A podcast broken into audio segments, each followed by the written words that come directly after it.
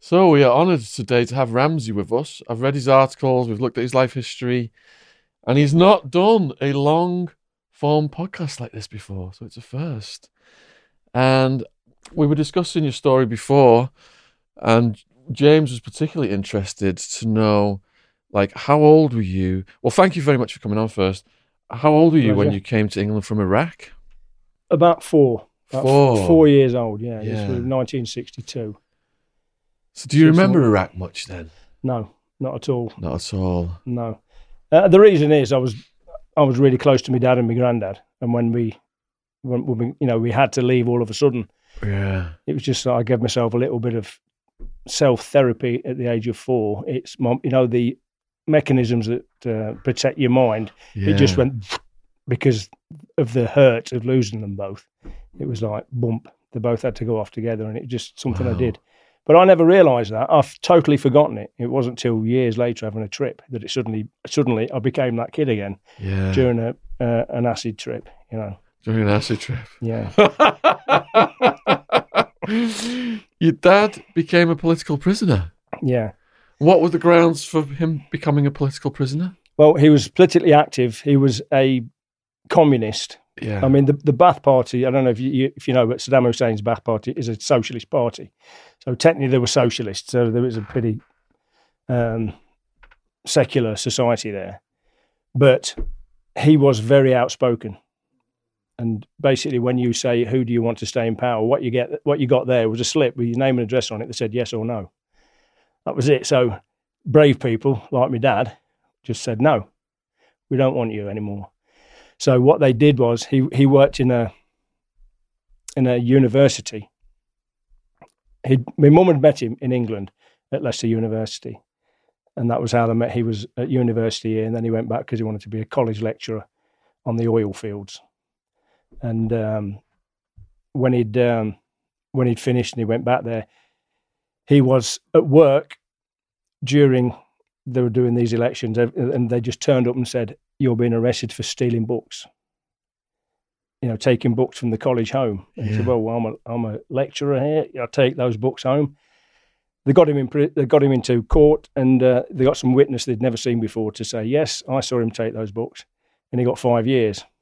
So he was put in a detention centre first in Kirkuk, and then he went to Abu Ghraib. You know, it's the infamous one that's... Ooh. So he was in there for probably 5.5 years. And did you learn from him what the conditions were like in there?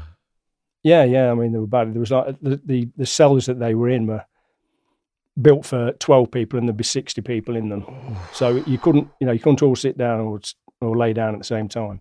And the floor was dirt, and you used to dig an hole and have a shit in it. He got lots of beatings. He was in solitary confinement for about probably nearly 2 years of that.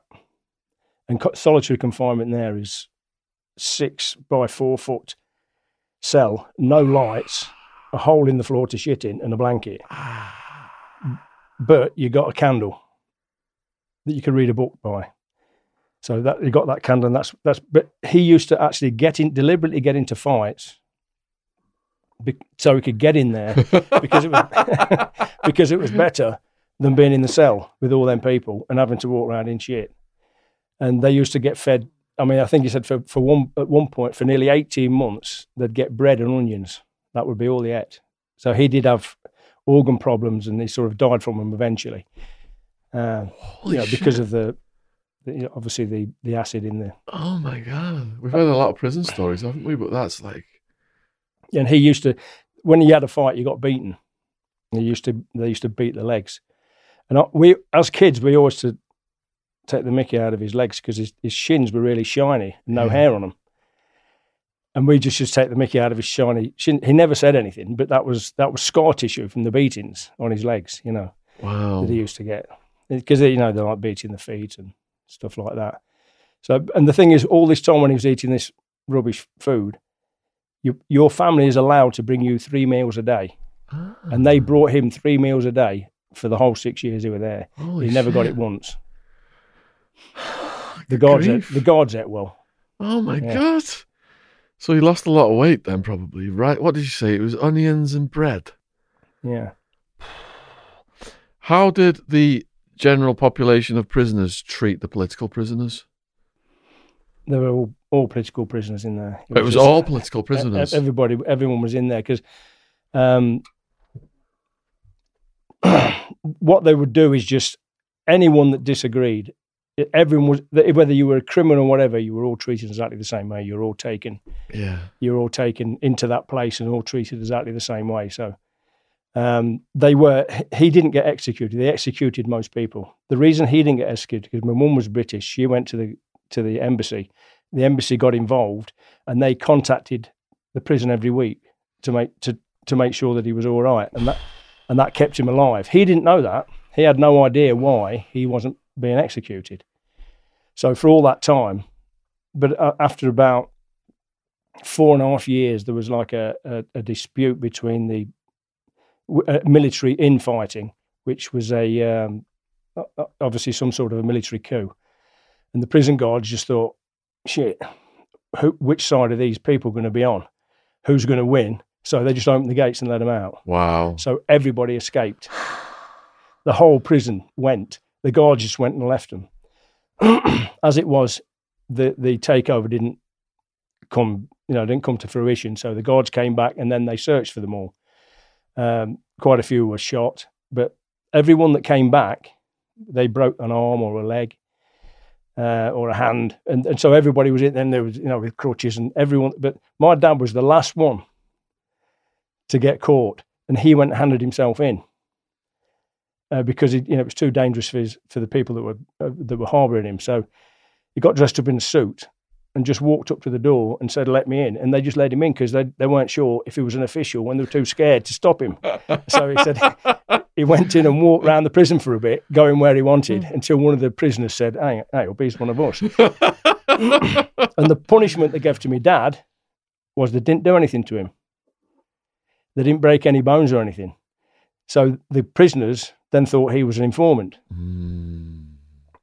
He got a year extra though, so he got 5 years and he ended up doing 6 because they put that extra year on top.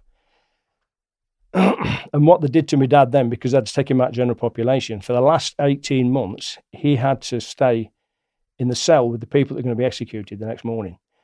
And he was told that if they weren't alive in the morning, he was taking their place. So for 18 months, every night, that's what he had to do. My God. And he said some of them, they knew why they were dying. They weren't bothered. They just accepted it. They played cards or... chess all night. It said, but others literally tried to bite the wrists because they didn't want them to kill them, not to kill themselves. Tried to bite the wrists out, run at the wall and try and pop their heads on the wall. And they had to grab them and hold them and, Holy shit, I can't believe I'm hearing it. Oh my God. This is insane. Yeah. So if he's in there then, you're going to form some friendships and then those people get executed. Did he ever describe anything like that, how he dealt with that psychologically? A lot of this I sort of got later on. I never got on well with my dad really till I was about 30. I never really spoke to him much because when he came out of prison, he was still really paranoid. He couldn't understand why he was alive. He thought they're going to send people to kill me. And we were no longer Iraqi. We were all speaking English with English accents, and he felt like he'd lost us. Because the culture is totally different. We thought we could stay out till 8, 9 o'clock, and he thought we should be in bed by 6. It sounds like his life should be made into a movie. Yeah, he's dead now. He died in 1997. What method did they use to execute the political prisoners? They shot them. Just shot them? Yeah. All right, then. You end up back in the UK. Do you want to hear a story about his dad? Yes, please. All right. The genocide in the 1920s, when the Turks were trying to kill all the Armenians, yes, and all the Christians. Well, his father was Armenian. They lived in a village, and him and his brothers went out one day. I don't know whether they went to the market or they went somewhere. When they came back, the entire village had been killed, everyone, but they'd kidnapped the kids and some of the girls. So him and his brothers then just... And it's not just his brothers, but some of the people, the men that were still alive, they just spent the next few years just killing every Muslim that they came across. you know, for 3 or 4 years. Eventually there was, in Iraq, they were given political asylum and they were given amnesty if they handed their weapons in. And that's how they got together, and that's how they ended up in Iraq. And he was he hated Muslims, obviously, because of this. And my dad says it was before he was born, but he killed a man for giving him halal food. Just because he gave him some food, that he'd given him something that had been blessed by a Muslim. Yeah, he was that annoyed about it. Wow. So what is your cultural background then? Like your grandparents, where were they descended from? Armenia, all Armenian. Yeah, Armenian. Okay. And there's a bit of Turkish in there as well, I would assume, because that's basically where they were, in that part of Turkey. Yeah. I was out in Turkey the other year before lockdown. It's quite nice. But also Iraqi and everything. I'm not sure. They all spoke Arabic anyway. Yeah. My dad spoke Arabic. All right. So you've been transplanted from that country, Iraq. You're 4 years old. And how are you adjusting to the UK? Well, first of all, I had to put up with my granddad, who was Scottish. And... because my mum's half Scottish, half English. Yeah. And of course, as soon as my mum came back, and my granddad went, I knew it. I knew you'd be back. Because obviously, it's a long time ago. My mum, she had two boyfriends. One was African and the other was Arab, and he was a proper Scot, and he was pretty racist, because when we came in the house and we were speaking Arabic, he just stopped, he went, and this was his exact words, my mum told me, this was his exact words were, "You'll no speak that language in my house." And that was it. We were not allowed to speak it, so we lost that language, which was a shame because my mum spoke it fluently and she spoke it all her life, but that was the... Would you get censored for saying that? Saying what? Would I get censored for saying that? No, you're fine. You're fine. I'll if there's anything that goes off, we'll fix it, don't worry. What about school then? How did you fit in school? At school at first... I looked pretty English, but the thing is, my granddad worked for the Leicester Mercury, so there was always articles about my dad in there. And my dad's name is Abdul, which is just Abdul. Everyone said Abdul. Now, in those days, anybody that came from the Middle East or from India, people would just call him Abdul. So it was the worst possible name you could have as well. So I'll just get things like, where do you park your camel? You've got camel shit on your shoes. Did you come to school on a magic carpet? And the normal stuff that kids get. What years was that approximately when you were in school? This is when I was between the ages of 6 and 9. Like the 70s. 10. Yeah, it was in the late 60s. Okay. Late 60s, 70s. Yeah. So racism was rife. Yes, but nobody saw it as racism because I didn't see it as any more personal to me than the fat girl that got abused and the ginger kid, the spotty kid, the smelly kid, the poor kid. But I do remember specifically the gypsy lads. Wow, those kids, they got some stick.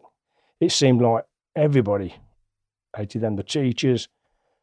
And it's funny because there's stories. There's a lad, one of the lads, he broke into the school. I think it was about only 9 or 10. He broke into the school. And they had caretakers. The caretaker chased him and he couldn't find him. He'd got up on a ledge where they had great big massive plant pots.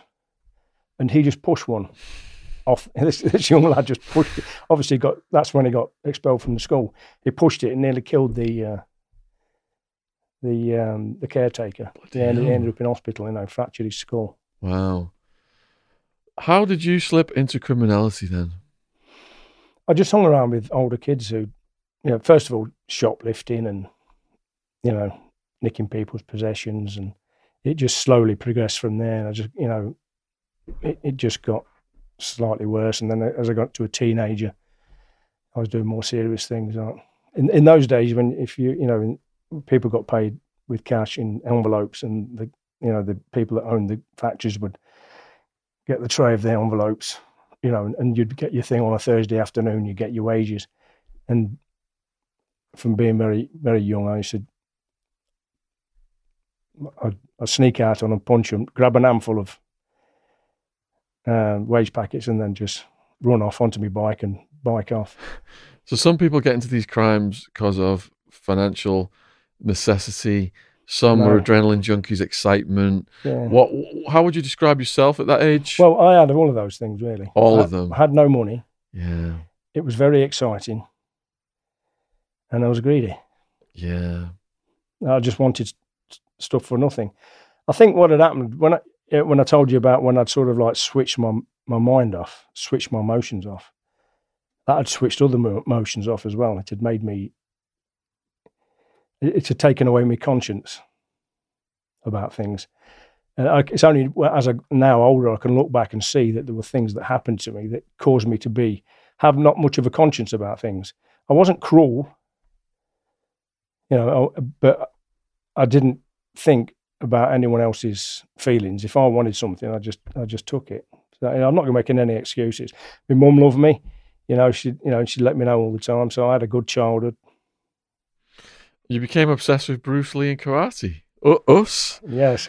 So, us. Yeah. So, did you start training at that young age? I started training when I was about 12. I started doing a bit of weight training because I knew Bruce Lee did it, and I started doing karate.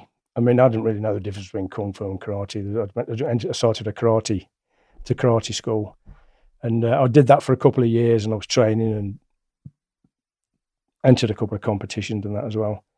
And then one day when I was 14, I was in a newsagent's with my friend.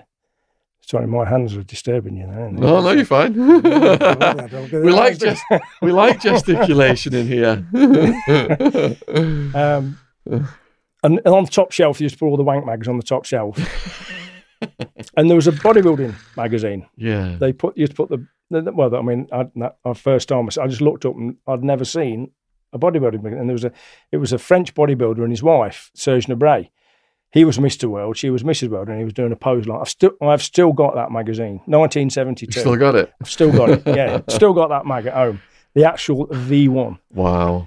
And then I opened it up, and I was with Steve, and I opened it up, and there's Arnold Schwarzenegger in there. And I went, I went, that is what a man's supposed to look like. That's what, you know, nature intended. Men are supposed to look like that. And I just said, I want to look like that, but I want to fight like Bruce Lee. I ended up looking like Bruce Lee and fighting like Arnold Schwarzenegger, but, you know, at least I tried. And you managed to meet Schwarzenegger twice? Yeah. What happened there? Well, the first time I went to a seminar in Nottingham. And the seminars weren't massive. They weren't, you know, it wasn't that famous, even though it was, I think it was really early 80s, but I don't think he wasn't that famous then, you know, so it was, I think it only cost 20 quid to have an after dinner meal. Oh, wow. And there was a long table, and literally I was sat here and Arnold Schwarzenegger was sat there. Mm-hmm. And we had a talk for a bit, but the first thing, when I come back to the table, my ex-wife was still sitting there, and she, when I sat down, she went, I've told him that you can take all the pictures of him down now. Now you've seen him in real life, which was pretty embarrassing. And what was he like in person? Great, really funny. Because when she said that, he just said, yeah, take them down, rip them up, throw them in the bin. And it was just like he is in real life, just really funny and laughing. I can remember thinking that his head looked so big. He looked, you know, his hands, he was a big guy naturally, a big bone guy. You've got big hands, I noticed that right away. Not really, I spread them out, I've hammered them this morning to make them look big. So you had bigger hands than yours? Oh yeah, I mean, my hands aren't big, I mean, I'm only a small guy, really. You know what I mean, I'm just average, you know, it's average.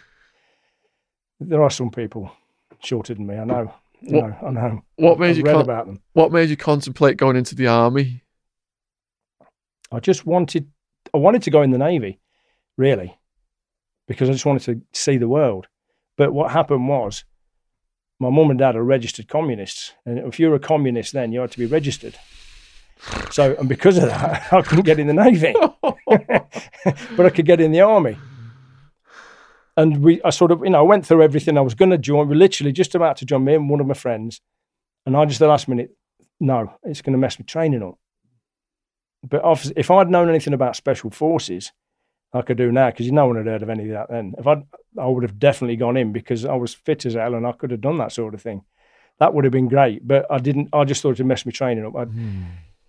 You know, it's one of that. But life would have been completely different. You know, I think if I'd done that, I wouldn't have been such a plastic gangster. And university is another option. Did you think about university? Well, my dad wanted me to go to university, so I decided to go to do a building construction course. Hated it, but while I was there at dinner times, I used to go to this gym called Brad Allen's Gym, which belonged to a guy who was a kung fu master. Pete, his name was. And when I was training there, I got talking to him, and I used to spar with some of his lads. And I used to do because I'm quite strong, and that I sort of used to get the better of them. And then one day he just wasn't even happy with it, and he said, "Come on, let's do it. Spar with us. We just punch the body." And he was trying to drop me with body, but he couldn't because that's one thing my karate instructor used to do. I could take all of the air out of my body, so they could just kick me on as they wanted, and it would just knock me over. So what he did was he just stamped on my foot and just punched me in the throat, and then just smacked me straight and literally broke the bone in my chest. Ooh. And just went, not bad for an old one. I mean, he was only about 35, you know, he was about 6'4" and 18 stone, you know. But he ended up, until he died, we were great mates.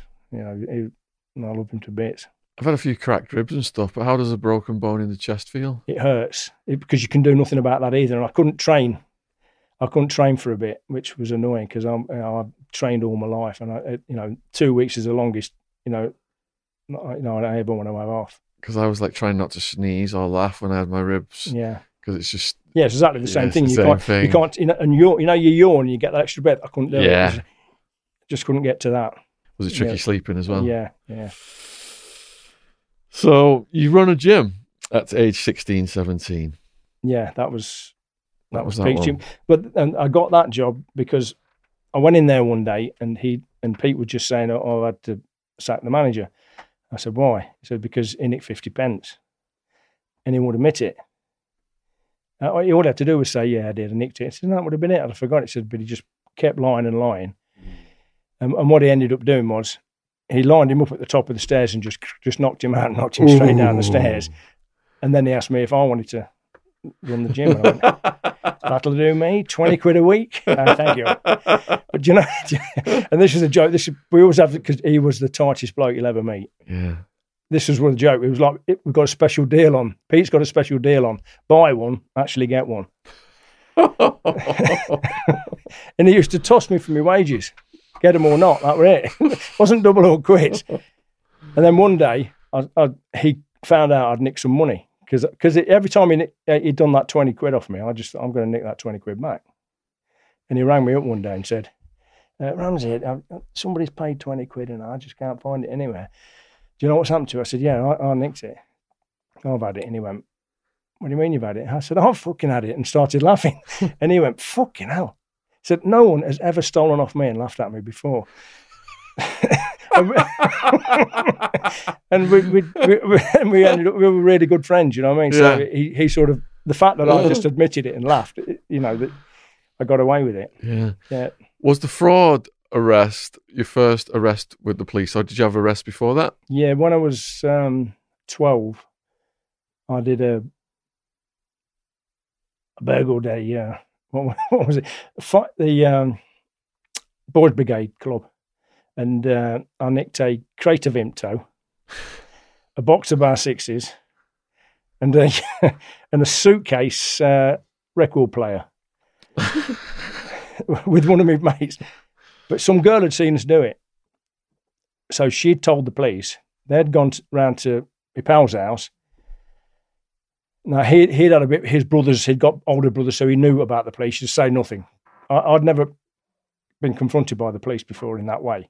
Only being brought home for nicking somebody's bike from school, after getting clipped round the ear. So they've said, we know you're doing it, because we've been round to Keith's and he's told us all about it. You carried he had the bottle of Vimto, you had the bar sixes. And I thought, well, no one else would know that except him. I fucking can't believe that bastard's grassed me up. Of course, grassed myself up, didn't I? So I've got 3 years probation. I Especially at age 12. Yeah. Wow. Went to the Black Mountains though. We had some nice holidays, a couple of nice holidays. Used to pay £3. The probation would take you to the Black Mountains in Wales, you know, camping. Oh, it's beautiful. Yeah, I love the Welsh mountains. Yeah, I've been some retreats up there. Slit in the slate. Yeah. Was the next police trouble the fraud, or was there more before that? The first prison sentence was fraud. Well, when I first started working the clubs, I got you'd find credit cards about and stuff, and in them days, you know, it was just one of those things. You know, just there was no electronic stuff; they just clicked it like that. And if they wanted to ring up, they could just ring up and check up. So if you anything you had over, if you up to £25, there was no checking. You know, it was guaranteed to pay. So I used to get them cards and to go to London and go in every shop. I take orders first, and I go in every shop up Oxford Street and then and up Kensington High Street as well. And I had somebody with me that was my donkey that carried all my stuff. And then to finish it off, I'd go into a record shop because I was mad for my records. I'm actually jazz funk. I loved it. You know, I'd listened to that from probably 12 years old as well. And I'd go into a shop and say, I'd get £100 worth of LPs and go, and they go, oh yeah, we'll have to check up. Of course, they'd have bagged it and all before. I'd made sure they were all bagged. The moment they turned around and went round the back, because they used to do the call up round, I just grabbed the bag and ran out the thing, ran out the front door. So that's what I used to do, as, you know, my spare time. How did you get busted? I used one, shit on my own doorstep. I used one that I'd been told had not been reported. So I thought, oh, I can go a bit better. And I went to spend £50 somewhere and get a stereo or something. And then it was taking a long time, and I realised this has been reported, and they sent a cop around. I managed to get out the shop, but they saw me just going around the corner, and I got nicked, and I got 18 months or something. I think it was 18 months for that. What was that like? I mean, now they won't even bother nicking you for £50. Yeah. What was it like going in the prison for the first time? I went into Welford Road. It was a shock because that's a proper Victorian prison. And then there was no, you know, you didn't have toilets. It was slop out, and the windows were really high, and there was no glass in them. So the rain came in, and it was with three people, and you could smoke. So I didn't smoke, and there was two people in there that were smokers. And but after a few weeks, you sort of just get used to it. I was doing cell workouts, press ups, and stuff. And then I got the opportunity to go to a DCAT nick. And when they came in and said, do you want to go? I've said, not really. I've settled in here. And the two lads went, fucking, you get your fucking arse up there. So that's a DCAT nick, open nick. You get up there. And it was a good nick to be in. How different was it?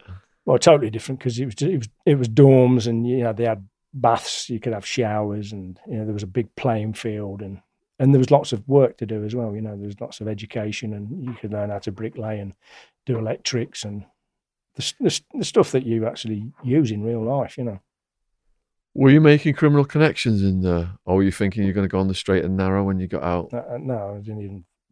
No, I never. I didn't make. I did actually meet someone who I'm still friends with now in there. It was a bit of a local bod, but it wasn't the sort of place you meet. I didn't really think about that, to be honest with you, making criminal connections with people. It's that, there were enough of them outside. You didn't need to make any in prison. Yeah. And you'd already done an armed robbery at 17. Yeah, my first armed robbery, yeah. One of the guys that used to work, used to train at the gym, Pete's gym. I used to see him, and when I was working at a club, and he'd come in and he'd spend £40, £50 every day, which was a lot of money in the 70s. Yeah. And he never worked because we were always at the gym.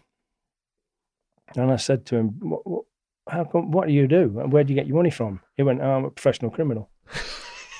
He said, what do you do? I said, I do blags on blags. Why do you want to do one? I said, yeah. and then he had this job going. We went and cased it, and it was like a wages, when people used to take the wages, collect all the wages. No, actually, it wasn't wages, sorry. It was collections from a haulage company. He used to go and collect the money himself and then take it to his factory, and then they used to go to the night safe. So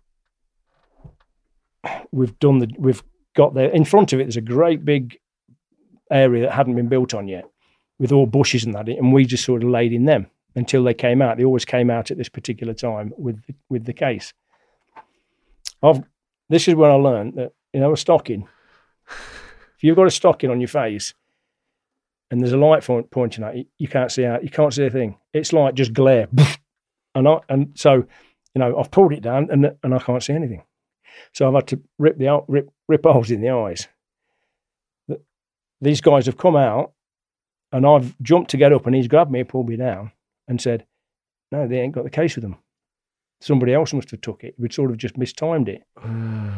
But the fact that I just jumped up to do it told him that I'd got the bottle to do it.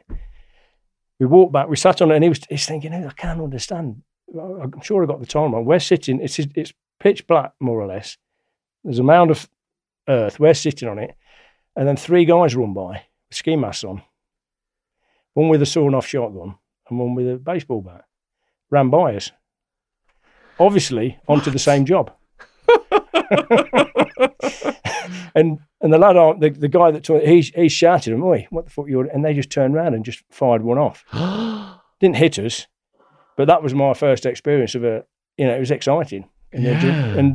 And then they've ended up having a conversation, and we ended up doing it the next week.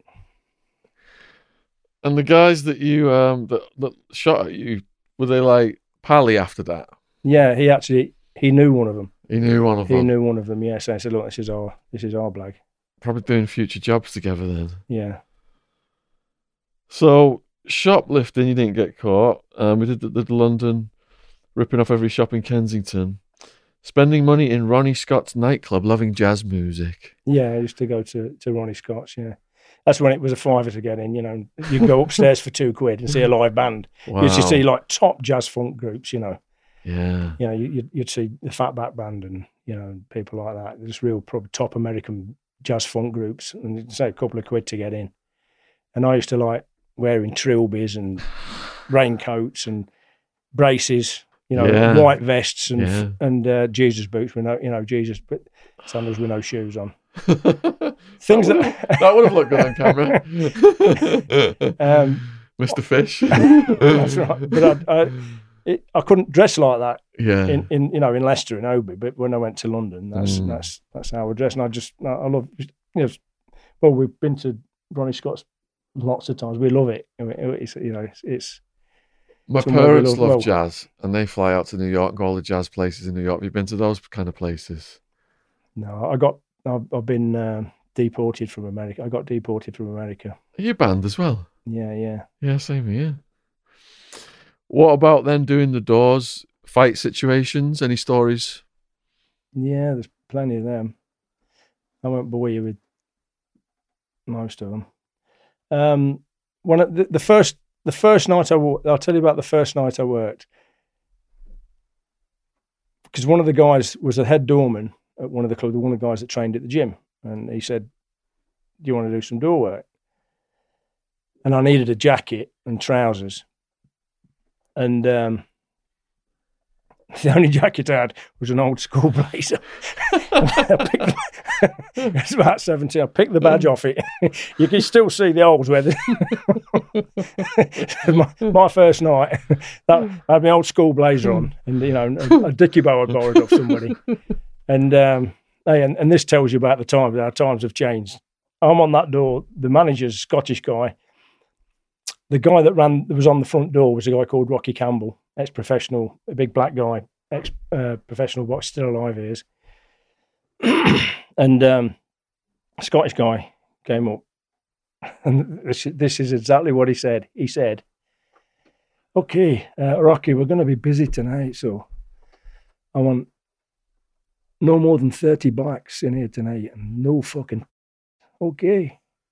And that was a shock to me, because my parents weren't racist in any way whatsoever. My best mate was a black guy, and I'd never heard anything like that before. And Rocky just, you know, took no notice of it. And there used to be a separate queue for the black lads. There'd be a queue for everyone else, and then a separate queue. Wow! I mean, can you imagine that? What year was that then? That would have been 76, 75, 76. Just before punk rock around. Yeah, yeah. What was your hairiest moment as a doorman?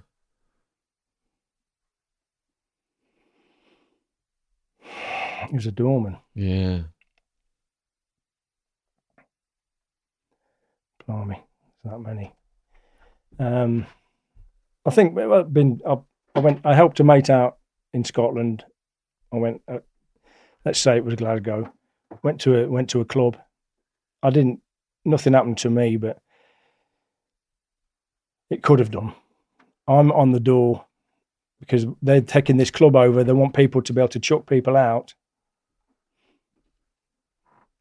that are not wanted in this club.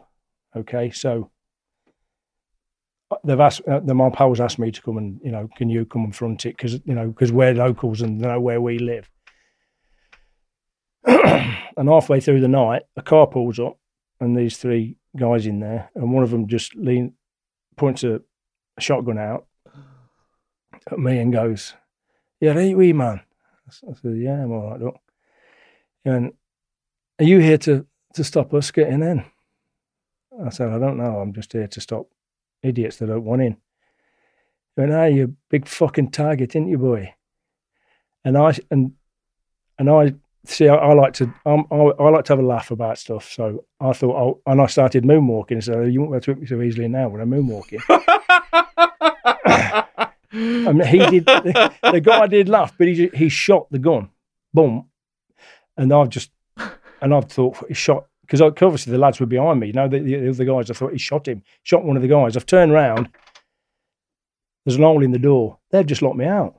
Oh shit! The moment they pulled the gun out, the moment they turned up, they all went inside and just locked me outside. Wow! So that was a bit dangerous. I've just been past this note. Ask you about Joker's digger. Oh yeah, the lovely people, Sue and Steve. Sue and Steve. That's not his name. His name ain't Steve. Ray, yeah. Ray and Sue, they, for retirement, bought a nightclub called Jokers, and they decided to do it up and redo it. And I recommended one of my mates as a builder. So this is why the whole night was so bloody embarrassing, because I'd recommended these builders. And you know what builders are like? 2 minutes before they've got to open up, their opening night, they'd only just finished. But the spiral staircase between the two floors hadn't arrived. So we had to open the back door and the top, the fire doors, and people had to get to the top floor upstairs. They had to go up and down. So I'm not in a good mood about that. And this guy, the pub is actually called the Bricklayers Arms across the way. The builders were all gone in there and had a booze. The lad, they'd gone home, got dressed, and come in. You know, obviously they could all. This guy, this Geordie, decided he ain't going to get changed. He just walked across, covered in shit, pissed up, and said, "Get out of the way. I'm coming in." And I said, "I'm afraid you're quite welcome to come in, Doc, but just go home, get yourself changed." And he looked at me and went, "I built this fucking place. I'm coming back. If you don't let me in, I'm going to come back. I'm going to come straight through the front door in a forklift." I mean, I thought, what? I'm thinking, you know, the forklifts that you got in supermarkets. Yeah. It was going to be in a super. And I said something like, "I won't let you in because I've already got 15 in there. But if you bring a wheelbarrow, I'll let you in with that." You know, just had a laugh with him. About 15 minutes later, somebody said, "Hey, up, there's somebody in a massive industrial forklift coming the wrong way down a one-way road," because it was one way, and he was and I walked in there, he fucking is, and he's coming, spinning round, and he spins round in front of me, and he goes, "Can I fucking come in now?" And I went, I looked at him, and I said, "No, mate, your shoes are too big." And he's just suddenly bounced forward, like, "You fucking," and he's bounced forward, but I don't think he meant to go so far. He's like clipped. Because it was all glass, the front was all glass, and it's just shattered. The whole thing's just dropped. Fuck. And he's obviously thought, "Fuck it, I'm going in." And the place is rammed. If he'd got in, he'd kill people. And he just put his foot down, but lucky the top of the fork run just caught it, and he's going. But when he came in, he hit the front fork, hit me straight in the shin. Oh! But, and this is physics.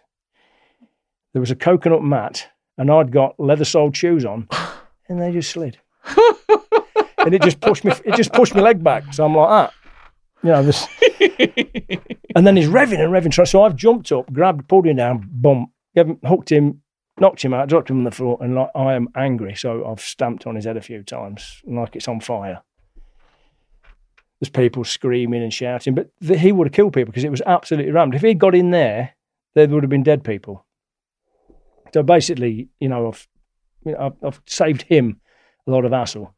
When the police come, there's people trying to get the police to nick me. Oh, bastards. But he did look in a mess. He looked like a Picasso-esque interpretation of the Elephant Man. So he was in a bad way. You should have got a medal, though, for that. Yeah, and they did. I mean, the police did come back and say, "Oh, you know, if we get enough, if there's enough evidence, we might have to nick you." I didn't. I didn't make an because I would point blank refuse to make any witness statements against anyone. I don't give. I couldn't care less if they've shot me leg off. I ain't going to be responsible for putting someone in prison. I'll get them back my own way if I have to, if I want to. Yeah. And he got three years in the nick. Now I didn't think anything of it. But this is just a little aside. When I came out of prison this time, somebody said to me, "There's this girl that hates you because you beat her dad up, got him put in prison, and destroyed our family. And she hates you." And I said, "Who? I ain't got nobody put in the nick."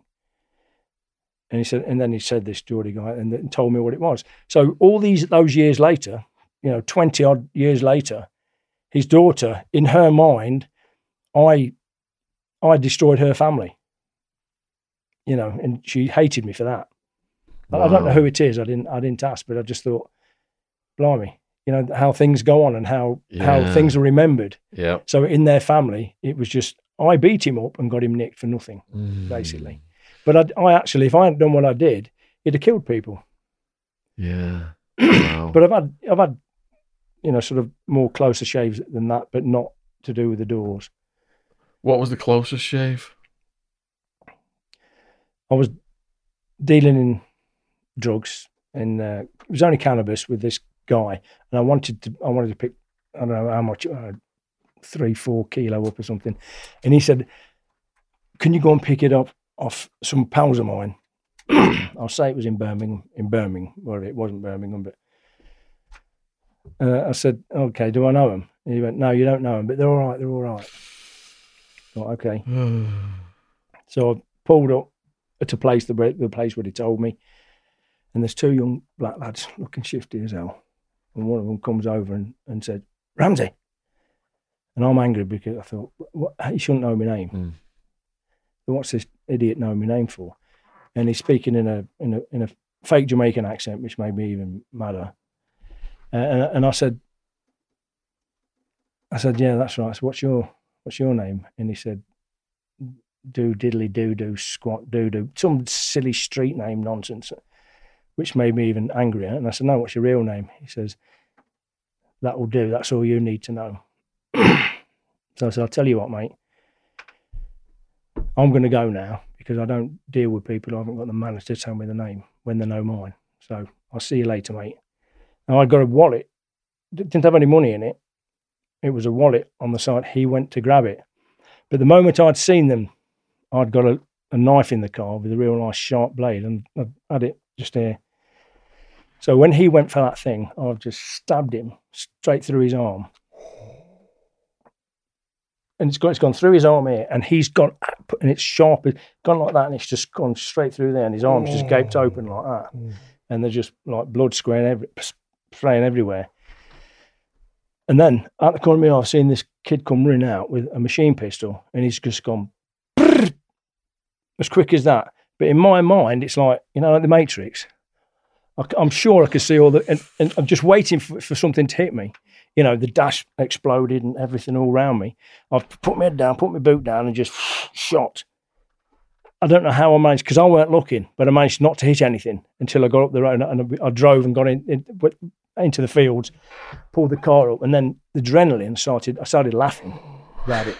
When I took the car, he says there's 16 bullet holes in that car. Jesus. So he must have emptied the whole mag. He must have had it on. It was a machine pistol, so it must have been on fully auto, because and there was 15.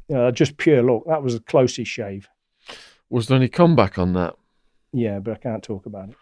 Any other similar close shave stories you've got? That was, I mean, that was brilliant, that one. Yeah.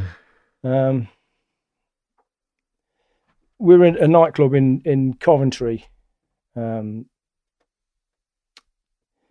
a rave, because I got involved in the raves and stuff, and we were doing a sort of an all night thing, and these are Coventry. I don't know if you know Coventry lads. They stick together. I mean, they're fucking nuisance, but they're really loyal to each other. They, you know, if one's in a fight, they're all in a fight.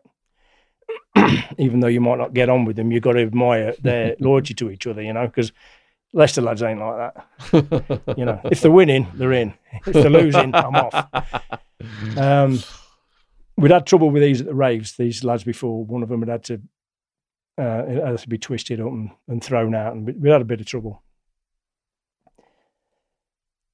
And earlier on in the night, this lad came in that we'd had this trouble with, and my pal, John, we didn't want him in, but the way he did it, it was like, because I don't like to treat people like that. I'll reason. I don't care if it takes me half an hour to reason with them. You know, I'd rather do that than just get angry straight away. Because we were in their town, even though there was a few doormen on. This place had 400 lads who were Coventry lads, and you know they're going to stick together. His head butted him, so nothing's happened at that particular time, but. Right at the end of the night, there's a lad came in. His name's Kev. He's been in that Hard Bastards book and stuff with Kate Cray. I said hello to him. How are you doing? Okay. But obviously, what had happened? There were just loads of men, and there was a really weird atmosphere because one of the lads had gone in and got punched, sort of like punched while he was in there.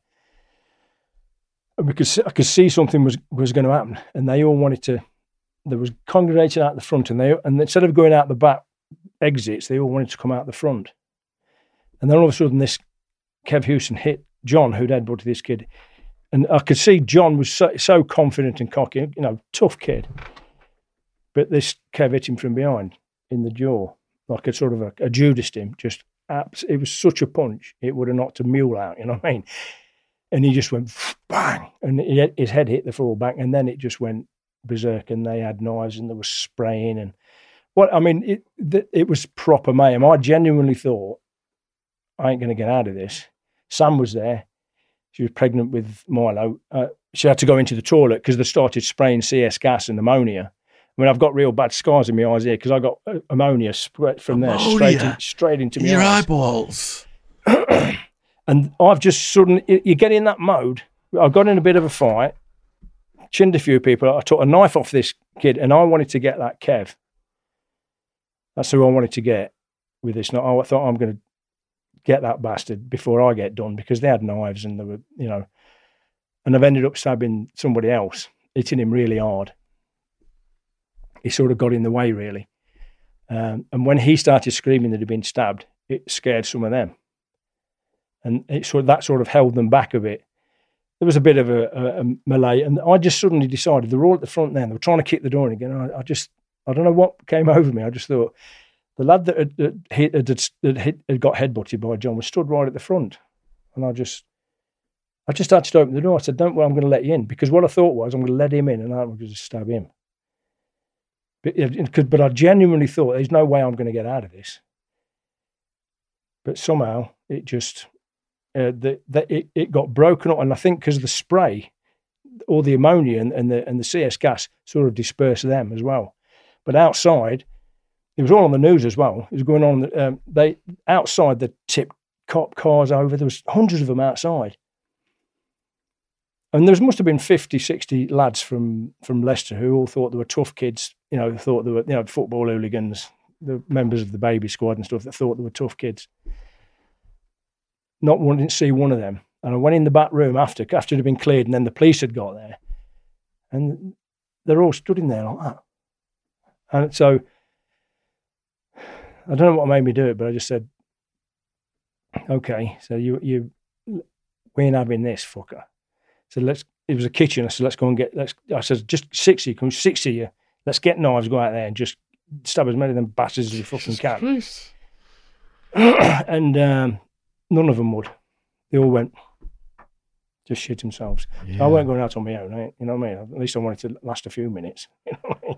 So how many... Come on. Yeah, and that... And the lad that had got, you know, part of John that had got hit, he sort of literally woke up then. Yeah. Didn't know what happened. You know what I mean? Did I win? So how many of these confrontations have escalated into, like, warfare with, like, massive amounts of people? Well, quite a few. Quite a few. It happens quite often, yeah. Happens quite often. Yeah, it used to then in them days. It used to happen a lot. Yeah. You know, I mean, it's not like now. And people say, oh, it's much more. It's not. You got in fights all the time, but people would have a fight, like men, walk outside, have a fight, you know, and put their hands around each other and just... Tribalism. Yeah, and just, they'd had a fight and whoever, you know, they'd come back in, you let them clean up. And, yeah, because there's some places you couldn't buy everybody if they fought because there'd been nobody in there. It was their place. They came every week. And if you just, every time they had a fight or every time you're going to fight with them, barred them, there'd be no one left. You know, and you needed to, you know, the club needed to take money so they could pay you. All right, so your injuries then, you've got this thing with the eye you just mentioned. What other injuries have you... I've been pretty lucky, really. I've got away with, I've like come out of things, how did I not get hurt during that? When I was about 17, a kid mugged me for my Wimpy burger. Shit. And I thought he was joking. It was a young African lad. I don't know how old I was, 17 maybe. And I'm eating a Wimpy, and this kid comes up and goes, give me the bun. I said, no, you're not having me fucking bun. He went, give me your bun, so I'll stab you. He went, and I didn't know it. I didn't see that he had a knife on him. And I said, you're not having me fucking Wimpy, you prick. And he just went to stab me, but I got my hand in the way. And it went through my hand and into my stomach. For fucking Wimpy. And what I did, I swung away from him like that and chinned him, and he ran off because the knife had stuck. It had got caught in my hand. And I just thought, shit, what if I'd had a steak sandwich? You know what I mean? It'd just double tap me in the head, wouldn't it? From a bump, you know. It's a fucking Wimpy. Must have been bloody hungry.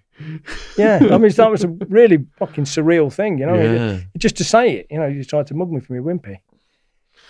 So how did it escalate then from going into the drug dealing scene from robberies? Well, it just sort of all happened because when you're in that world, it's what you do. I mean, a lot of people didn't realise that I was involved in doing armed robberies and things. Does that mean you left the armed robbery stuff behind once you got into the drugs? No, we still did that, but I can't talk about any of that. Yeah, of course. You know, you were accused of being involved in hot dog murders. What was that about? There was a guy that did hot dog concessions. His name was Gary. He used to supply, mobile food things, concessions to the great big music festivals and things. So he could take £150,000 in a weekend. Wow. Which was all cash. Nice. And he was robbed. And what happened, one of the people involved shot two of them, sort of just executed two them. You know, I don't think it was necessary. But when it happened, the guys eventually got nicked for it. Actually used to work for me. Well, they did work for me. One of them used to work for me, sort of on and off, and the others two did. So when it happened, somebody came up to me and said, the police visited me, you know, said, and they reckon that you killed that guy. Hot dog man, you killed him. What? So that I killed him. I said, yeah, they're telling everyone that they're interviewing that you did it. So we ended up all getting arrested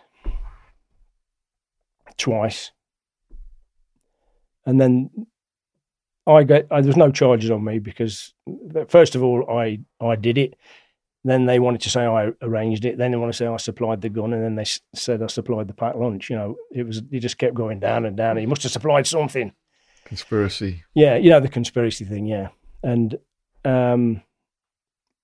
the guys got done for it, but the guy that was the driver, he went QE against them, and I all got embroiled in that. What happened was there was a guy called, and I'll name this prick. His name is, he was a police informer, and if anyone fucking wants to contradict that, I've got his fucking interview tapes, you know, at home. So he's a fucking grass. He decided to become agent provocateur with the police to try to rile me into saying something that could probably get me in trouble. And this went on for ages. He was ringing the house, and he put there was posters for the murders that they were putting out. So, who, you know, does anyone know what's, you know, who murdered this guy? And he dotted them and just put Ramsay Katchik killed Gary Thompson. And put them up all over the place. I think what it was, he should have been with Gary that night, and he thought he got in his twist because he was on drugs and everything.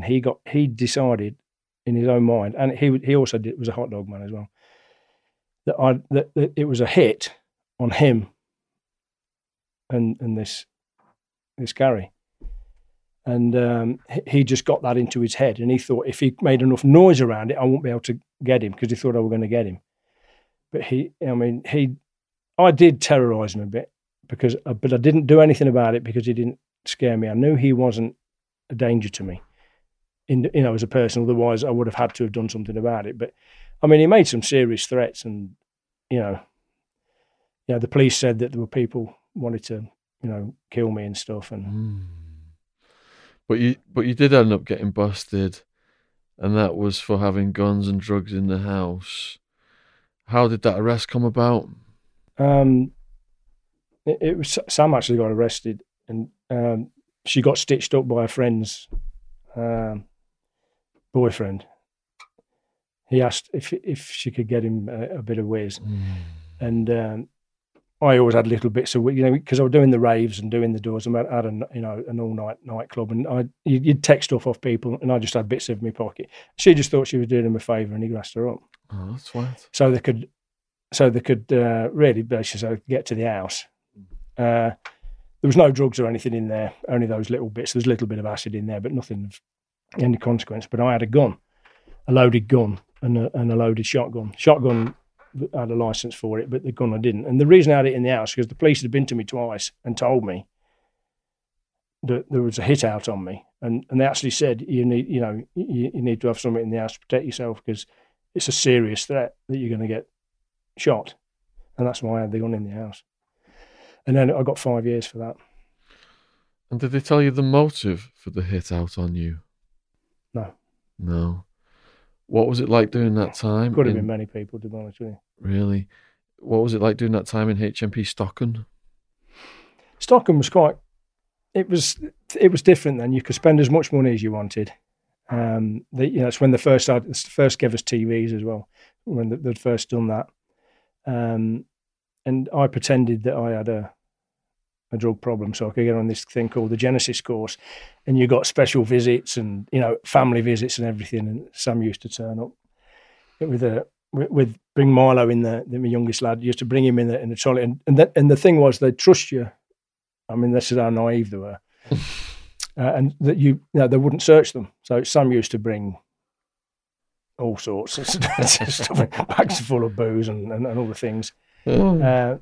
So that was good fun. And I had some real good trips while I was in there.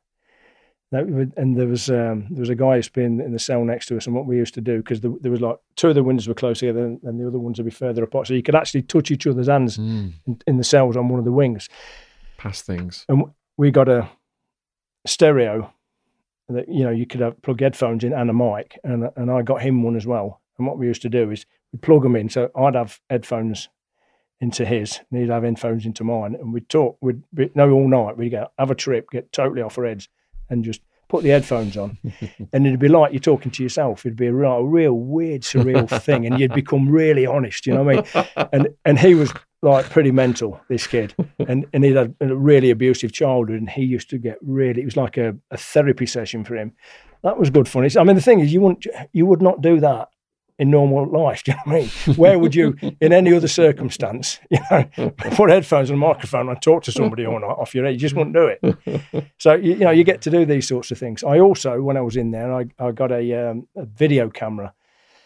I borrowed a video camera. I said, oh, I'm going to do a video camera that you can show to kids, you know, tell them that you can't, you know, that you, you know, you don't want to come to prison. You don't want to be doing, you know, living the life I've had to live and look what's happened to me. But what I really wanted to do was just get videos of myself and in the prison, and like I've got about 6 hours of video from inside prison with me rolling making a pipe out of a baking tray. Wow! You know, you have pies in, making one of them, yeah, and smoking that. And it's on the video, and pictures of some of the screws and that as well. And Sam smuggled that out.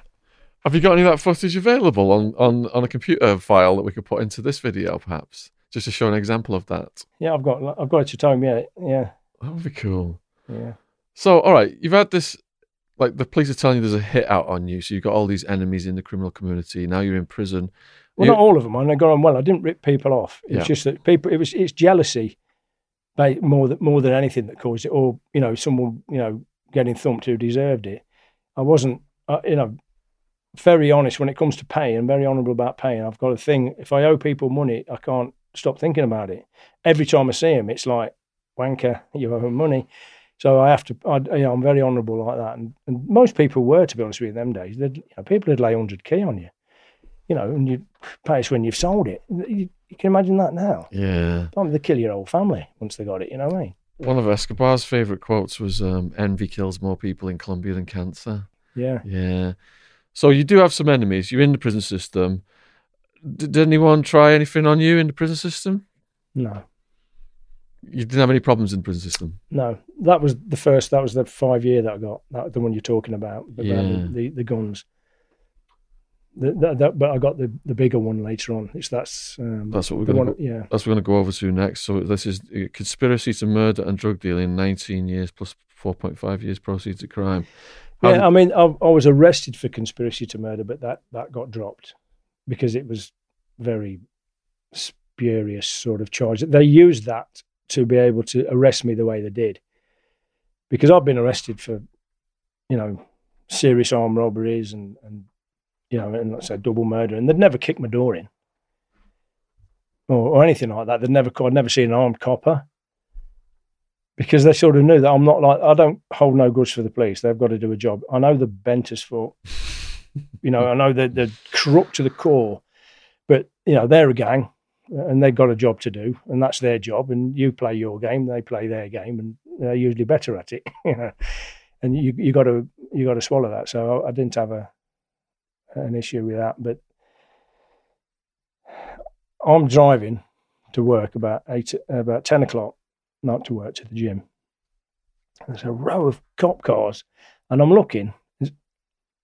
I'm thinking, wow, there's a lot of cop cars. What are they doing there? And I looked at the road and I could see a van. And this is exactly what I thought. Someone's been a naughty boy as I'm driving by. So, and I've looked, and then as I've driven by, they've just followed me. I thought, shit, me, here we go. Life is about to change forever. And it's funny because the day before I've been on my chopper driving around and actually saying to myself, laughing and saying, wow, you're a lucky bastard. What a good life you've got. Oh. But actually, and I don't, you know, it's not something that comes to my mind, but just the day before it was like someone saying, look at the great life you got. Get ready. It ain't going to last much longer. And they surrounded the car, told me to get out and wanted me to get on the floor, but I refused to get on the floor. So... And they kept saying, I ain't getting on the fucking floor. Just put the fucking handcuffs on and get on the floor so you can stick stick your knee in the back of my head, which is normal procedure, by the way. You know, contrary to George Floyd nonsense, that's what they do all the time. They're trained to do it because you control a man's head, you control the body. It's the only way you control a big bloke. Keep their head down and they can't get themselves up off the floor. It's normal procedure. And I didn't want that because it fucking hurts. Ouch. You know, so... And then I'm on my way to prison. And that they've said conspiracy to murder, and I've gone, well, who? What are you on about? And they couldn't It took him a bit of time to find out who it was. I'd never heard of him. Mm-hmm. Never heard of who it was. Mm-hmm. When I got to the police station, it was the drug conspiracy, and they'd been onto someone else. My name had come up, and I just got dragged into it, and then they ended up sort of like stitching me up. You know, like I was so far down the pecking order, they wouldn't even give me a QC. They said, no, you're not entitled to a QC.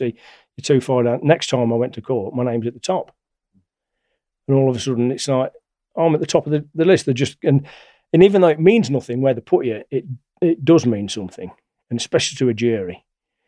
You know, if you're at the top of the indictment, they consider you're the main man. Yeah. And then they split us all up and gave us, you know, some of them went guilty.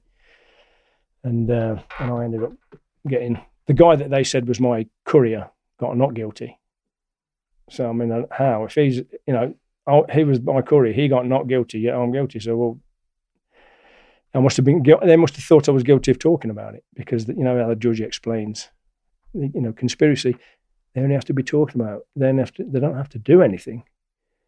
You tell a jury that, then, you know, and there's something where that when they have shown that you might be talking about drugs, because that's all it is. If I said to him, "Wouldn't do us a favour, look, could you pick my shirt up from the dry cleaners for me?"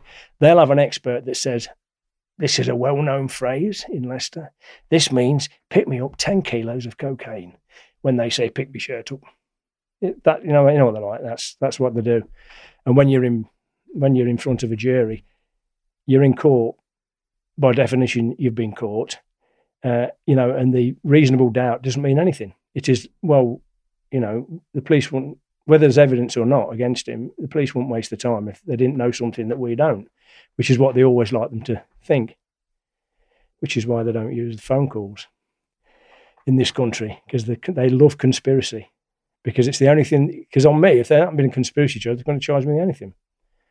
So they use the conspiracy to get you in prison, and then they don't allow you to, they don't use the phone calls, they just do the phone traffic, because if they use the phone calls, they have to take all the phone calls out that weren't criminally related. So they'd say 50 phone calls, when it got down to ones that it could be put down to crime, be one phone call, and all of a sudden one phone call ain't such a conspiracy. So in this country, it really helps them with the conspiracy charge to not be able to not be allowed to use the evidence from a phone tap. That they love it in this country, because they can just make inferences. You know, well, they rang each other 50 times. Why? Have you ever rang one of your friends 50 times? You know, but what I didn't realise is they actually committed an offence against RIPA. You know, the Regulation of Investigatory Powers Act, which stops them using anything. You can't even suggest there's a wiretap. They actually gave us their computer. The printouts they gave us weren't from service providers. They were from their computers, which is a criminal offence. So, but the judge made a ruling. We had an expert to say that they did have a bug. They exposed it to us because the recordings of the kid that were nicking, they got all of the recordings, and they could hear the police talking on them. It was supposed to be a bug in his car, yet you can hear the police talking, doors shutting, cupboards opening. Which proved that they were obviously in a listening room. So we had an expert. The judge made a ruling that the law prohibited that expert to point out that he'd broken the law, that the police had broken the law, which technically should have made our our trial void. But of course, the judge ruled it, and we've never been able to get to it since, because even the appeal court refused point blank to even talk about it. Because the moment they talk about it, they've admitted that they've mentioned it, and you can't even mention it, else the evidence has got to go. But I didn't know any of this. My barristers just stitched me right up. They knew. All they did was pretend that they couldn't mention it. Oh, no, if we bring it up, we'll get arrested. So basically, the police committed a criminal offence. My expert could not point that out, because if he did, then he'd be committing a criminal offence. Under the same act, they committed the criminal offence. I mean, I don't know if anyone's interested in that. But, you know, because I had a conspiracy case as well. It was a wiretap case, over 100 co-defendants, 10,000 calls.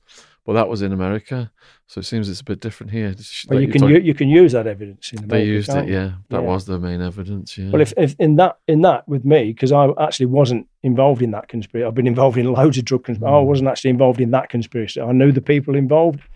the guy that my co-defendant, the main guy, the one that they had the operation on, I bought watches off him and and I lent him some money. They know that because they were listening, so they knew. And so really they should have accepted that, but they didn't, because they want the jury to just get the inferences. You know, they wanted to think that any money that he gave me was drug related.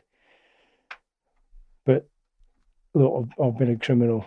You know yourself. You know, you've done plenty of crime. Yeah, you know, I took this as just like paying your credit card off. You know, I took it as part of the. That's the life I lived.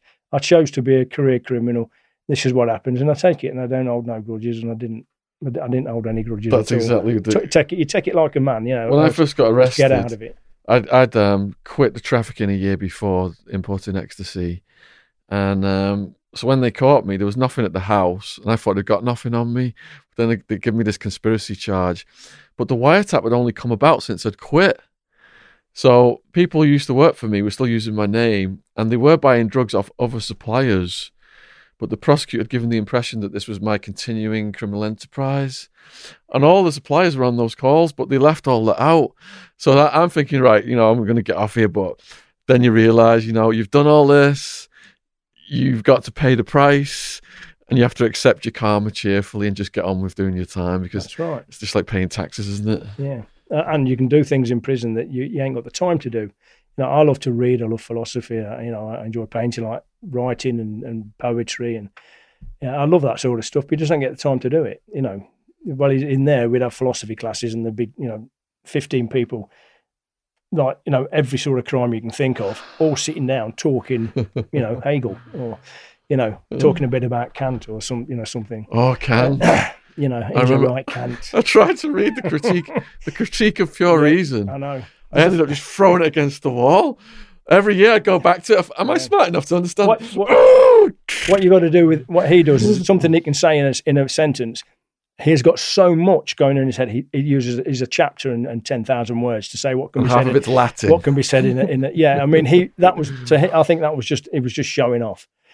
But but there are some snippets in there that are just absolutely fantastic. But it's like I enjoy physics. I really enjoy the philosophy of physics. I don't understand the language of it, the mathematics, but the philosophy of it is just really, really intriguing to me. But I wouldn't have been interested at school. But when you start reading books and you think, wow, I'd love to have sat in this conversation and listened to these guys talking, about the nature of reality, yeah. which is something that you don't get the time to really talk about. How often do you get to talk with people and just have no other thing to do but just talk to that person about the nature of reality and what it's all about? And it opens your mind up, and especially if you've had a bit of acid and DMT and things like that. That opens your mind. It really does. It just makes everything possible. You think, if someone can imagine it, if you can imagine it, then it's got to be able to exist somewhere. But you won't be able to imagine it because we don't have original thoughts. Every thought we have is already in the universe, and we just pick up on it and spout it, parrot-like. We pick it up like a signal and we say it. And it exists. It doesn't matter how abhorrent it is, or how wonderful it is, how ridiculous it exists because we were able to think about it and imagine it, because it ain't us imagining it, whatever we like to think.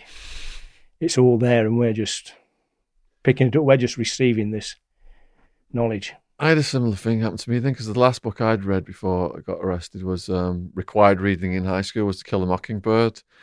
I did read some finance books, but other than that, I started getting into the philosophy and psychology, and I really liked the Stoics because...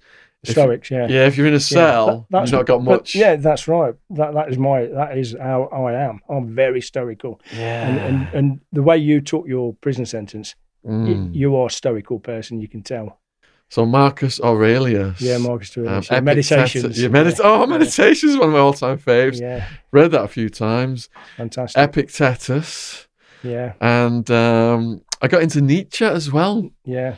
Yeah, Nietzsche done some good stuff. He just got ruined by the fact that, the Nazis liked him. Exactly. But he said some great stuff. I mean, some really makes sense, a lot of the stuff he says, A lot of people have never heard of Nietzsche, but it's in, like, rap music. That does not kill us, makes us strong. That's... Yeah, people don't know where that came from, Yeah. What other philosophers did you study then? Well, what we used to do is... we'd arrange, one of us would decide to pick a philosophy, you know, existentialism or something, and then just write about it, or a religion. Get all the information we could, because you had to get it off the prison computers, which is a closed system, but you got everything you could, and then you'd read it to everyone. You'd read it out, and then we'd discuss what we all thought it meant. So I didn't necessarily get hooked onto one thing in particular. It was just the whole idea of accepting all sorts. Because when I first started doing it, anyone said something that disagreed with me, I didn't want to hear it. So it took a bit of time for me to just listen, accept. Okay, I'll accept his point of view. You know, like someone, you know, they're doing chemistry degree in prison, yet they think the world, you know, was made by God 6,000 years ago. Those sorts of things I just didn't have time for. But I then just thought, well, he needs to believe that because that's his faith. He needs to believe it. And there was a bodybuilder in there, a real strong guy, that was born-again Christian. And I asked him that. I said, you know, you believe in the Bible. And I said, do you believe that the world was created 6,000 years ago? And he said, I have to believe it. Wow. So I believe it. And I thought, good answer. Because that's all, you know, he needed it. He needed the faith. So he needed to believe everything else, because if he didn't believe it, then it wouldn't feed his need, you know. And there is a need for some people who have like really big sentences. I've seen them lean on the Bible to like get through that depression and suicidal thoughts. It helps. Yeah, yeah. And you can't knock it. It doesn't matter what the motives were. It doesn't even matter if they're doing it because they want to try and you know, get their get down to a CCAT or a DCAT and get to it. The motives are not really, they'll still get something out of it. It's what they get out of it. And there is some great things in the Bible. You know, it's not the most imaginative story, but there's some. But it's about the human condition, isn't it? It's the human condition and the basic moral structure of humanity. And it's not really changed for thousands of years. I got a great quote in the gym by Joseph Proudhon, and he died about 150 odd years ago. And it's all about. And if you read it, it's exactly what's happening in the world now with this new world order. It's just everything about government. It's just, it's an absolute fantastic quote. And it means so much. And I've had it up there for the last 8 years we've had the gym. It's been up on that wall, you know, and people have commented on it. And so you read that, and then you look, you know, saying, blimey. And then I said, look, when it was, the guy died in 1865. You know, it's like, it hasn't changed. You know, government hasn't changed. The human condition hasn't changed. Yeah, human nature stays the same. It's just the environment has changed. Yeah, that's all that's changed. Yeah, I mean, what's happened is we no longer evolve. Technology evolves. We have begun to devolve. I mean, look at kids. You ask them something, they Google it. You can ask them the same question the next day after Google it again. They don't know anyone's phone number. We used to know hundreds and hundreds. I remember of phone numbers. That, yeah. At school, we knew, you know, oh, I'll ring you on. We knew the phone number of all the phone boxes within a 10-mile radius. And we knew from the last three figures, and we'd say, I'll ring you at 2 o'clock on 352. That, you knew all the numbers. You know, and now they don't know anything. It's like they've got all that knowledge at the fingertips, yet it is in the fingertips. It's not in their head, and it's dumbed people down, and they're ripe for the picking. And they can't split the umbilical cord. They're just on the device all day long. Yeah, aren't they? I know. Like, it's if they lose the phone, it's like, oh, yeah. Well, I went to prison. Where's my phone gone? Where's my phone gone? Exactly. I went to prison in 2002, and when I came out, I mean, people were saying, "Oh, you see people on the phones."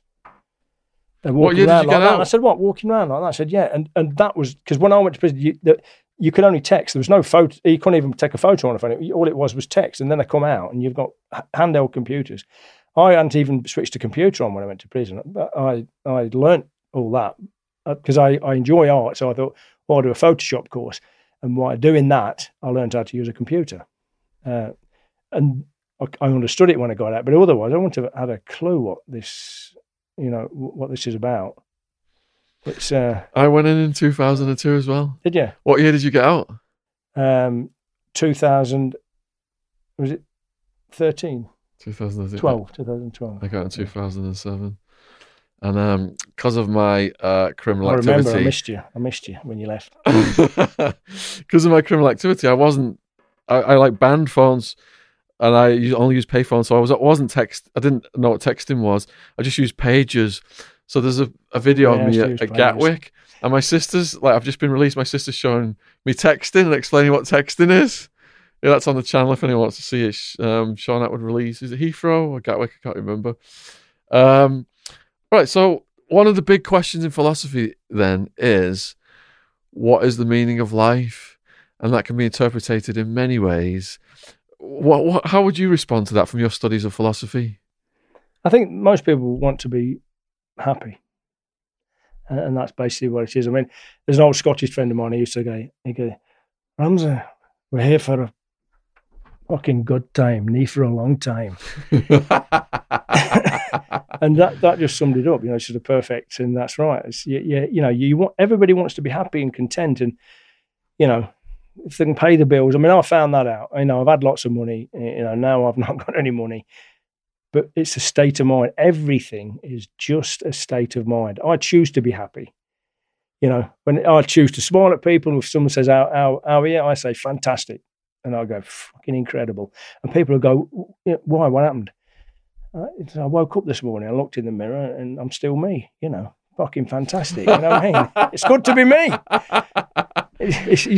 And it makes people laugh, and it cheers you up. Just saying words, say happy words, say positive words. And it's a state of mind. If you're state of mind, if you're calm, it doesn't matter what else you've got. You don't need anything else. As long as you've got a bit of food in your belly, you've got good friends, there's nothing better.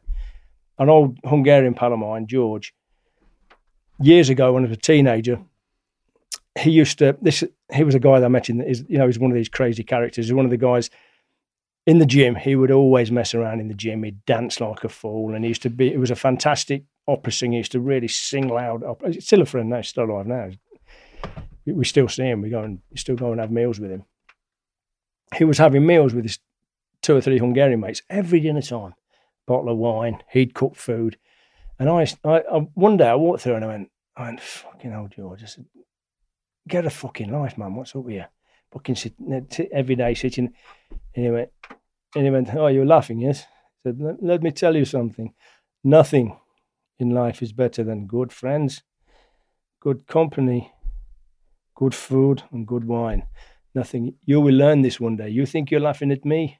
We're fucking laughing at you. And I never forgot it. And it was fucking and it was spot on. It's a funny guy. I mean, those characters, where are they? Where are these nutty characters? There used to be a character called Paul Williams, Darky Williams. He was a mixed race kid. They used to call him Darky, and he didn't mind it. He didn't try to sue you. He came into the gym. The first time I ever met him was when I was first started working in the gym. He came in. And he said, hello. I said, hey, mate. He said, I'm a friend of Pete's. I don't have to pay. I said, are you sure? He said, no, I don't have to pay. I said, well, what I'll do is, what's your name? I'll put his name. And I said, I'll tell Pete when he comes in. He goes into the gym, and I can hear this like a coconut hitting the floor. Bump. It's like, and then a bump, and a bump. And I thought, what? I went in there. You've seen clapping press-ups, haven't you? Yes. This is him, press-up. Vump, bump, and just landed on his forehead. Bump, bump, bump, bump. I got talking to him after, and I said something, I don't know what he was talking about, I said something about his wife, and because he said he doesn't work, he just does a little bit of weeding, and I said, does your wife work? And he went, oh yeah, she works.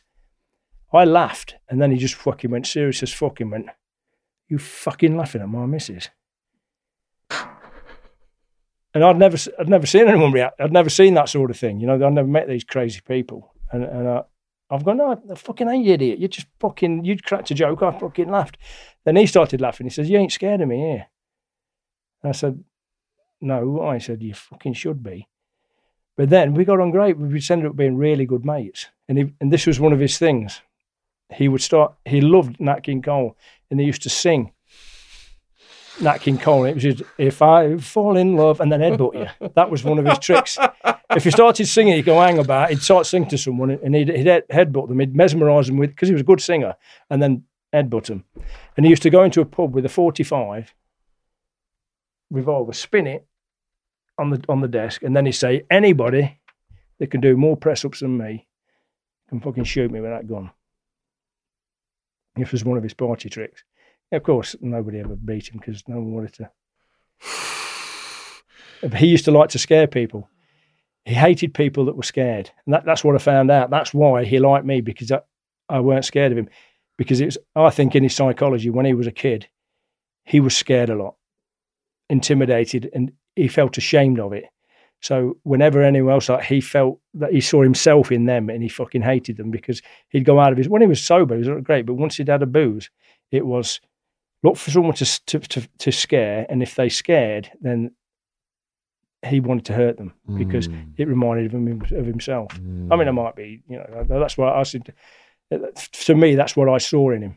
Yeah. But I got on great with him. He used to go into places and cause riot in there, and no one would dare get him out. And he used to say to them, ring Ramsay up, tell him to come in here, have a drink with me, and then I'll leave if he comes in and has a drink with me. So I used to have to do that, but it got me a couple of doors, you know, got me work. Yeah, so character.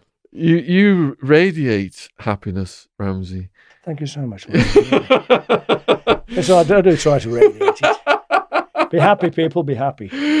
So we bring you life lessons and Stoic philosophy today. Well, it's only fair.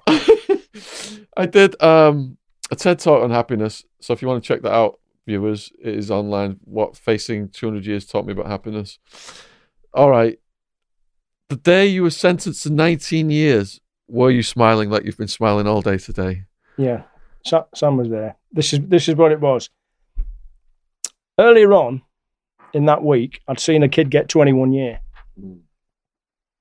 For robbery, a young black lad, and he come down and he was smiling and walked by, and I thought, shit, he took that well. But then I understood him when I got it, because I looked up at Sam when I got it. I just went fucking hell.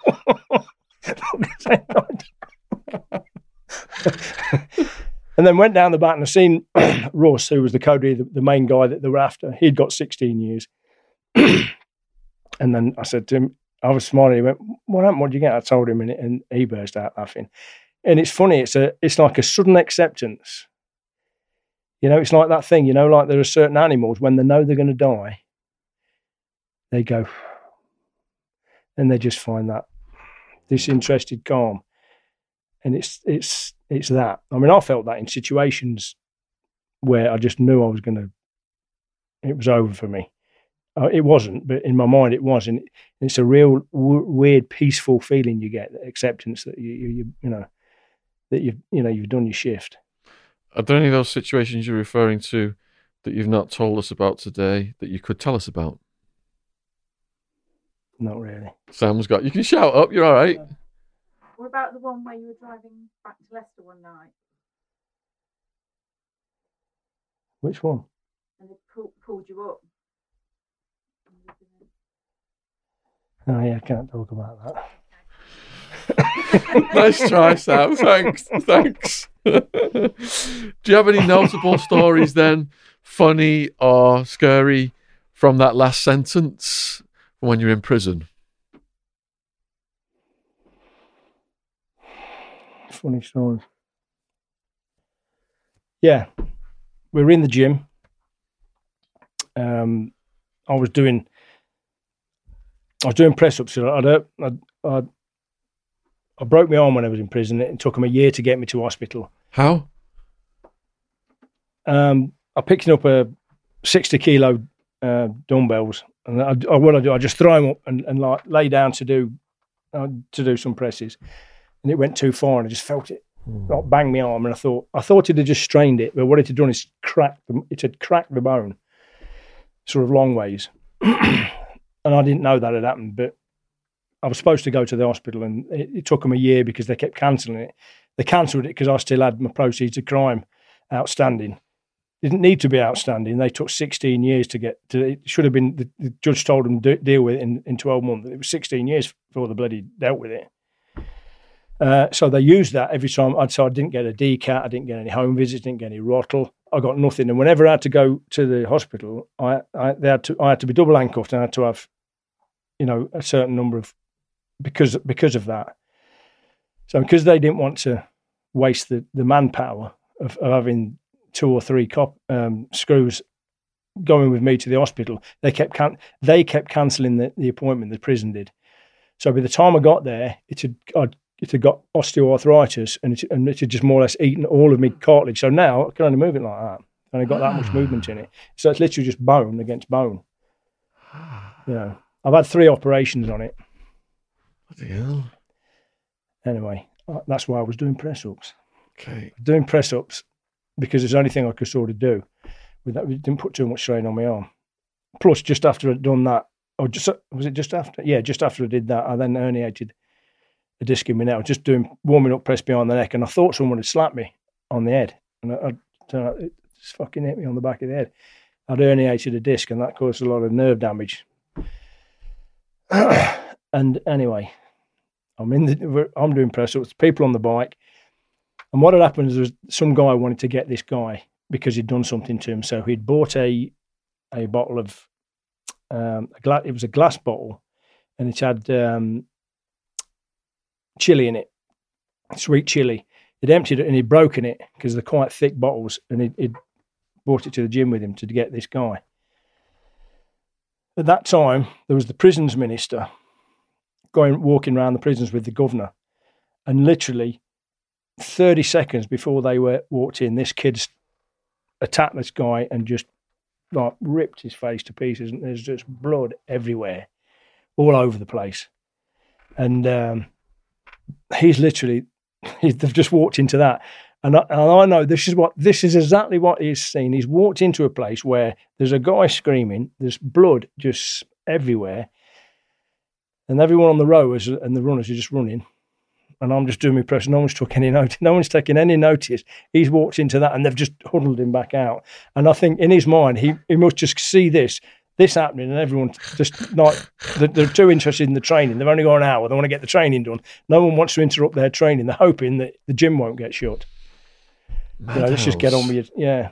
I mean, and these things happen all the time. You could have a litany. If I sort of told you everything that happened in prison, you'd think, oh, it's murderous, but it's not. Over a period of the 6 years I was in that particular prison, you know, lots of things happened. But did you see anyone get jugged? What do you mean? Shitted up? Jugged with hot water. Oh yeah, yeah, water with sugar in it. Yeah, that got done a few times. The shit thing, the piss in the shit. You know, on a screw. You know, and they're talking and it goes straight in the mouth. And the smell of that. There's people being sick all that because the smell is that bad. The whole wing stinks, and people are being sick just from that. Something happened that was really funny. Just thinking about that, there was a. One of the screws was a woman who's a bit overweight. Someone had shitted someone up, and she came in, and her shoes were really tight. This is hilarious, and this happened. Swear to God, this is what happened. She slipped on the shit, went up in the air, and landed bang on her arse, and the shockwave of the fat down there blew the soles off her shoes. What? Honestly, she hit the floor and the soles of her shoes went like boof, just blew them off. I mean, no, bless her, but that was just like, you couldn't have made that up. You wouldn't have even thought of it. Just blew the soles straight off the soles of her shoes. She only had like thin shoes on. Did you bump into any high profile or famous people like Charles Bronson, anyone like that? No. I mean, one of the guys involved in the hot dog thing, he's now really notorious. The guy that was actually the one that they said, I don't know if he did. Got no idea if he did. He's the people that knew him in there used to say, "Oh, he don't fucking like you. You know, he'd like to kill you." Wow. So I don't know. I still really don't know why he's got like that. But I think, you know, when he's decided to believe that I did it and I stitched him up, he's got that in his head. And, you know, he even attacked me once when I went to visit someone else. It was, you know, it was, I was not expecting it. The kid that was visiting said that he'd been saying this, that, and the other. And I thought, no, he can't be. I thought he's winding me up. And then he just said, Rams, I turned around and he just threw a punch. I managed to block it, but he hit me with another, he's a tough kid. He hit me in the cheek and then come flailing at me. And I've just managed to, I've clipped him and just got my hands on his neck. Because that's one of the techniques, you know, putting people to sleep. It's very easy, and you don't really hurt him. I got him, and the screw jumped on us, and it got finished pretty quick. Mm. And I realised then, that he'd got something. The screws come, and I said, "Look, don't nick him," because I said that was my fault. I spat on him. I didn't, but I said I did. And they sort of said, "We saw what happened," and he shouted to me. Oh, that punch got you then. That were good. That good punch. That were, weren't it, Ramsay? That got you, didn't it? And I said, and I'll apologise now for this to him. Actually, I said, if that will make the next 30 years in fucking nick, easier for you. Yeah, you knocked me out. So I apologise for that. I shouldn't have said it. You know what I mean? No matter what, it ain't good to do. Bird in prison. So yeah. I apologise for that. And then his mum and his missus started screaming. They wanted me arrested because I'd threatened to kill him in the changing room, which I'd not in the waiting room. I didn't even see him. I'd never seen him before. Mm. So chicken shit. If a young person came to you and said, "Look, Ramsay, I'm going to prison. Could you just give me advice? How I should behave in there." What would you say to them? Keep out of the drugs. Don't borrow money. Don't borrow anything off anybody, and just be polite, but do not allow anyone to bully you. And if someone comes to your cell, which they do when you first get in, and asks if you've got, because you've just come in, have you got any coffee? Have you got a roll-up? You say no. Even if you've got 10 bottles of coffee, 500 cigarettes, and you're rolling a spliff, and they say, have you got a fag? You go, no. Just do that, because once you've said yes, that you see you're going to be a nightmare. They're just going to have them come in all the time, and it gets harder and harder to stop them. And then they'll get nasty. So that's the only advice. But keep your head down. Just get on with your bird, and just don't piss anyone off, because they can get into trouble. I didn't really get in much trouble or anything in there, because I'm not that sort of person. When you're a very confident, happy person, it intimidates people. People are either attracted to you or intimidated. The bullies are intimidated, yeah, because they feed off fear. So if you're not fearful, the only reaction they can have is to be fearful of you. That's how their mind works. So I was I'd walk onto a wing, know anyone, and everyone would say, "How you doing, mate? You all right, me dog? Super." And if there was, if they had a big pair of flip flops on, I say, "I got a pair of them." Exactly the same myself. You just have a laugh and be very, and that's how I was. But a lot of people can't be like that. And I will talk to anybody. I'm not one of these he's a smackhead, don't talk to him. I'm not one of them. Some of those people that people said were smackheads, they were the most intellectual people, the most interesting people that you'd ever meet, and really willing to better themselves. And when you're in prison, if you can better somebody, if you can make someone feel like they want to be a better person, that's what you got to do. That's a good thing, positive karma. How is respect earned in prison? A lot of it is preconceptions, things that people have already said, things people know. That's important, but also being kind to people, but without being a soft touch, and be polite and give everyone a chance. And you've got to understand that there's certain people. I'm very tactile, but there's some people you can, when you go, "You're all right," and they. And they've probably had something in the past that, they don't like people touching them. So don't be offended by it, except they don't like to be touched. Those sorts of things, just understand people. But be a good guy and be willing to talk to anyone. Because this is ridiculous. I would have guys say to me, why are you talking to me? Couldn't understand why I spoke to them. Yeah. Said, well, you can talk to anyone. And, you know, I said, how can you think like that? You know, it's, people are so insecure. So what about fear in prison then? Is it better to be feared or respected? It's better to be respected and liked, because, you know, what you got to remember, whatever you think you can do, however fearless you think you are, there are other people. If you can feel like that, there are other people who can feel exactly the same way. Always remember that. You know, it's like try to, you know, and accept whether what they, you know, whether they total direct opposites to you. Accept the fact that if you can do it and you can feel it and you're willing to do it, there's someone else just as willing. You know, that's I think important to understand. And did you see that play out? Yeah, you see things like that play out. Yeah, that people, you know, think they've got their upper hand and they're really just dealing with themselves. Yeah, so it's like an inner journey then. It should be an inner journey. Sadly, in America, it can be. Sadly, in America, the majority were injecting, and that's all the day really revolved around, because they don't give you many educational opportunities out there.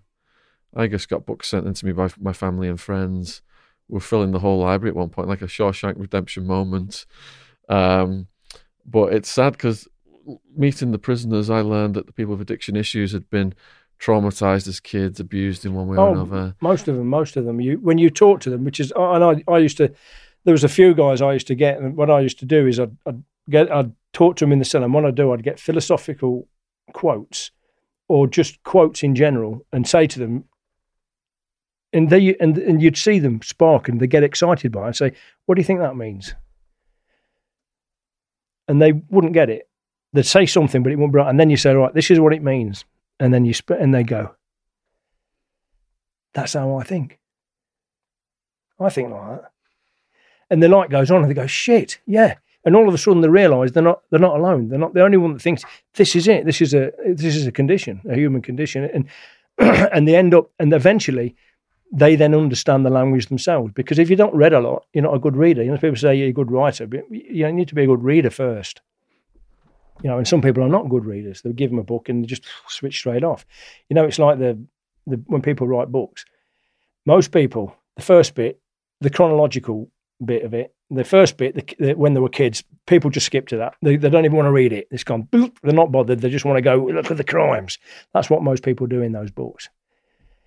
I mean, I did write, I've written some sort of memoirs and sort of philosophies and stuff and anecdotes and vignettes and but I've not put them in any chronological order. They just go, so you can literally read a chapter book and you pick it up and read something else. There is not a story to follow. It's not, I don't like those chronological criminal, you know, this is my life as a criminal, you know. And I nicked a fruit salad, and then it ended up nicking the world, you know. I owned the world for a week. An important part of prison then, I mean, the two things that people look forward to the most are your visits and your mail. Yeah. Feel free to join in, Sam. How are your prison visits? Fantastic. I mean, Sam was unbelievable. She must have visited me every week. Like in both my centres, she's probably been with me I've been 13 years in Nick, you know, 14. And so, you know, and she's visited me every week, and sometimes twice a week. The first 2 years, it was twice a week at Doncaster.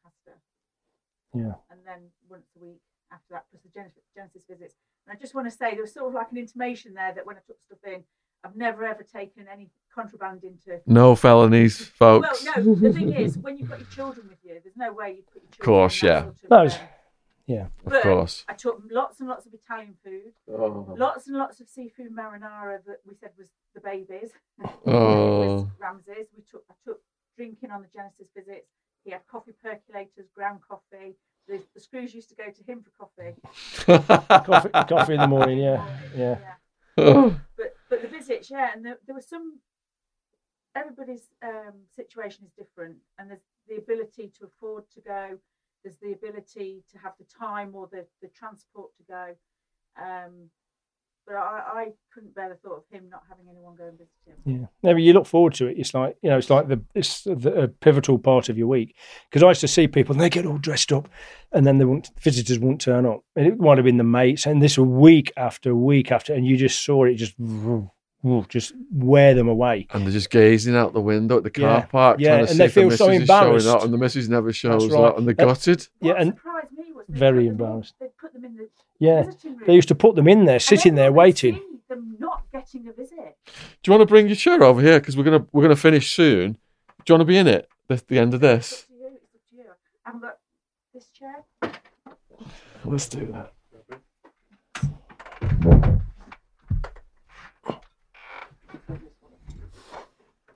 Come on. Yeah, that's more, isn't it? I'll make you famous. You want me to grab that? Billy the Kid. Yeah. Cool. We'll put you there, and we just need to keep you close to this. Okay.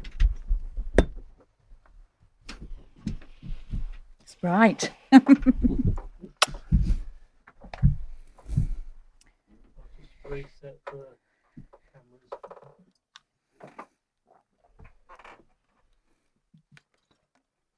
we going on too long?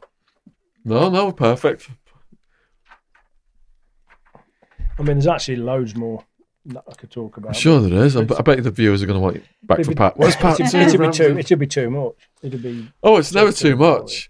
We had I had a guy who spoke for 5 hours on Monday. Yeah. You must hear some really interesting stories. I've got the easiest job in the world. Yeah. Hearing fascinating stories. Fantastic. Yeah. Because I never even spoke about training, really. No. Blimey, I can slobber on about that.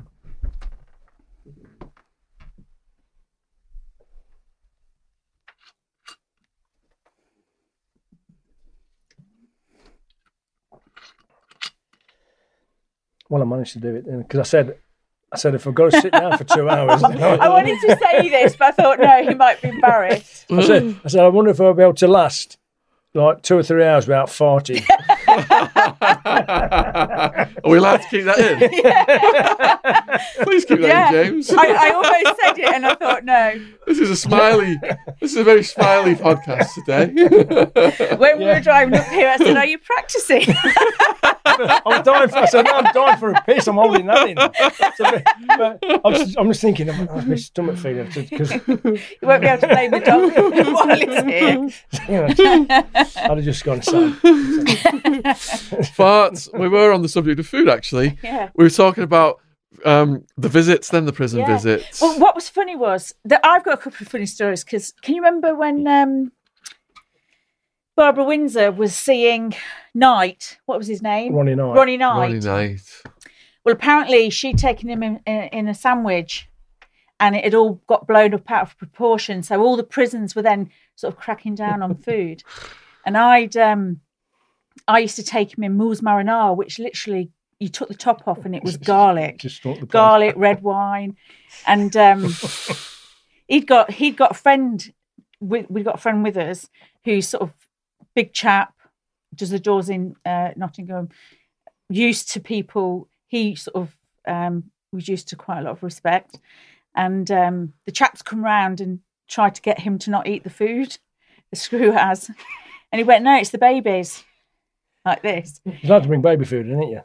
Yeah. Can you bring baby food? Yeah. It's baby food. I'm finishing it off. Yeah. It's fucking great to a block. Yeah. About 3 kilos. Moules marinara. Yeah. And he basically went to get rid of him, but the screw felt embarrassed about being not listened to. So he turned round to his friend and he said, oh, is this your dad? We both started laughing, and he turned around and went, do you like lying on your fucking back? To the screw. So he went white and just walked off. Yeah. Just pull your chair forward a bit, Sam, so you're close to the microphone. Thanks. What was the routine for getting into the prison? Was it easy? No. Some were easier than others. Doncaster was horrendous. But it was them at that time when you could get the food in before they became. Yeah, but the actual process of getting in the prison was quite difficult, and that was hard with children because you don't want them to feel hurt or embarrassed or upset. So we tried to turn it into sort of like a game. And my youngest, when he had to go through the scanners, he would always have something like a hair grip or a penny, and he'd slide it behind and then he'd get to the other side and get it. And then when we got into the sort of like the vacuum things, he'd go, "Look, Mum, look, I did it." And it was difficult, and there was certain sort of systems that you didn't know until you'd been going for a while, and you'd realise. So you could drive all the way up to Doncaster for the visit. If you didn't get there before a certain time, then you had to wait 3 or 4 hours before you could go in. So you'd literally be there all day long. And we used to do 2 visits a week there for the first two years. And obviously the prison staff make it a better or a worse experience. So there were, shout out to the ones that made it easy for kids and for families, but there were ones that made it extremely difficult. It did depend on the staff, didn't it? Yeah. Because he was always so polite to staff, he wouldn't allow them to call him Kachik. So he wouldn't respond to that. So they all started to call him by his first name, and he respected them as well. So it is about how you treat people, I think. Of course, yeah. And what about the kids? How was the whole situation for them, you know, getting arrested and then visiting prison? It was difficult, really, really difficult, especially for the older ones. There's a 7- and 10-year difference from the older ones to the younger one. And I basically never, ever told him what the sentence was. Didn't allow anyone to talk about it around him. And we just sort of went from there. And I realised quite early on that it had to be, deal with this on a daily basis, because if you think about, he was 8 when he went into prison, if you think about him being 18 when he comes out, that's overwhelming. So it was a daily basis. And I have to give Milo credit where it's due, because never once did he never want to go on a visit. Oh. Every Sunday or every Saturday we were in the car. He knew that's what we did, and yeah. He loved seeing his dad. So yeah, were there occasions when you drove out there and then it's locked down, you can't even get in, anything like that happened? Yes, yeah. Not very often, about twice when we've got there and we can't go in. Or we've had a delay of 4 or 5 hours before we can get in. Yeah. And, you know, because you've been in and out of prison then, and then you've got this long stretch. Do you have like a post-release plan to not go back to prison? No. What I decided is, I'd done enough prison. I owed it to my family not to go to prison, and that just stopped. Yeah, I just decided I'm not going to do it again. It's sort of like, you know, you grow out of it. You get older and you just grow out of things, and it's like, yeah, I've done it. I've done that. Worn the T-shirt. No longer interested in it. Yeah, just not interested in doing it. Well, we talked about the meaning of life, didn't we? And happiness is important. Family and love. That the strength of that just makes you want to do the right thing, isn't it? You know, seeing my dad and my mum fly 5,000 miles to speak on my behalf in a court. Yeah. I started crying when I heard my dad speak. Seeing my mum in the visitation room, just her face, the very first time she come to visit me, her face. And you're just thinking, it's not just, you know, me being punished here, it's the family members as well, isn't it? And, you know, kudos to you both. You know, you got this really strong relationship and you got through it, and now you're successful. Got out and got into the gyms. Was that your next line of work? Yeah, I mean, it's just what I want. It's something that I've always sort of worked in gyms or had gyms, and it was just something that I enjoy doing. And I didn't realise how much I just enjoy doing it. And I love talking about gyms. I love talking about bodybuilding. But I'm proper old school, you know. And I agree with, you know, with you hear the old school bodybuilders, you know, that were in the era of Arnold and that in the 70s and the 80s and the early 90s. Old school is an attitude. It's a way of life. It's not, you know, it's not just training and the equipment. It's something about the way you think about the world. And whenever I meet people that have that attitude, I talk to them, and it's as if I've known them all my life, because they see the world same way I see it, and that is so pivotal to being able to have a relationship with someone, to say that you see things in the same way, because it's no point trying to get through to somebody that doesn't see things in your way, doesn't understand it, because you're just wasting your time. It's not doing them any good. It's not doing you any good. Yeah. Did you have concerns, Sam, that Ramsay would stick to his post-release plan, or, you know, maybe the old characters would start calling? That was something that I was concerned about. But there's also a bit of a thing when somebody goes to prison, there's that old saying, you find out who your friends are. Oh, yes. So definitely. That was certainly true in our case. And there's people that have just been there through thick and thin. But I think we pretty much, I knew without talking about it that he didn't want to be in that situation again. And he didn't want the children to have to go through that situation again. Yeah. So there was a hairy story, though, that came after prison about you started this gym with your friends, but one of the guys was killed by his curer, chopped up with a chainsaw and put in a freezer? Yeah. What the hell happened there? Well, I've been speaking to Sean while I was in prison, and he'd had an accident and been paralysed from the chest down on a motorbike. He was going home, and he just last minute he changed his mind because someone was pulling out in front of him. So I'll go around the roundabout, and someone just U-turned, and he went straight through the window, caught his shoulder, and he was paralysed. Now, he was a very tough kid. You know, people thought he was a bully, but he was brutalised by his dad. And these things came out when I was having conversations with him. You know, he lived on hate, kept him alive. He wanted to get better, get out, and just all these people that let him down. You know, when the ones that were supposedly his friends, and it's a difficult thing. You know, when someone's paralysed like that and they don't get out of the house. And, he wanted to do something, and he said, "Can I put?" Because he got some money. I'd got kit, but I ain't got the money. Because, you know, they take all your money off you. So he said, "Can I put some money in?" And a couple of times he tried to give me the money, and it had just not gone there. I wasn't that happy about having it, because I know Kiz is a control freak, and it had got right on my nerves. I've been having to pick him up every day and bring him in. But I thought, for him, it's going to do him good. You know, to give him something, give him a purpose, because he appeared to have no purpose. I went round his flat, and he's just the windows are shut, and he's just playing on his game, and it was. And, you know, and he was greasy, and his dad, his mate they were smoking spice or whatever they were smoking, and it was all really weird. And he looked massive as well, because obviously his mates had been getting him steroids as well, and he'd got some weights, and he was doing that on his weird arms, you know, so his shoulders and that. It was, and I just thought, I've got to get him out of this. And then he said, "Look, I think he gave me a check. Yeah, he gave us a check, but this kid had been doing his finances." Tom. Yeah.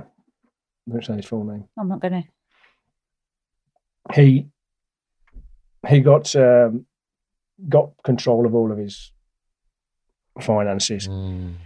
He gave me a check because he kept trying to transfer this money, and then it was not getting in. But what we didn't know is this kid was stopping it because he wanted his money. He'd been having his money.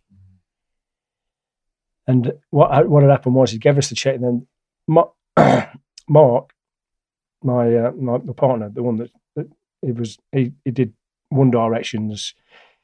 He was their personal trainer and just CP for them, and he'd done the world tour with them and everything. He didn't look to see if it had cashed, and it never cashed, and we just noticed.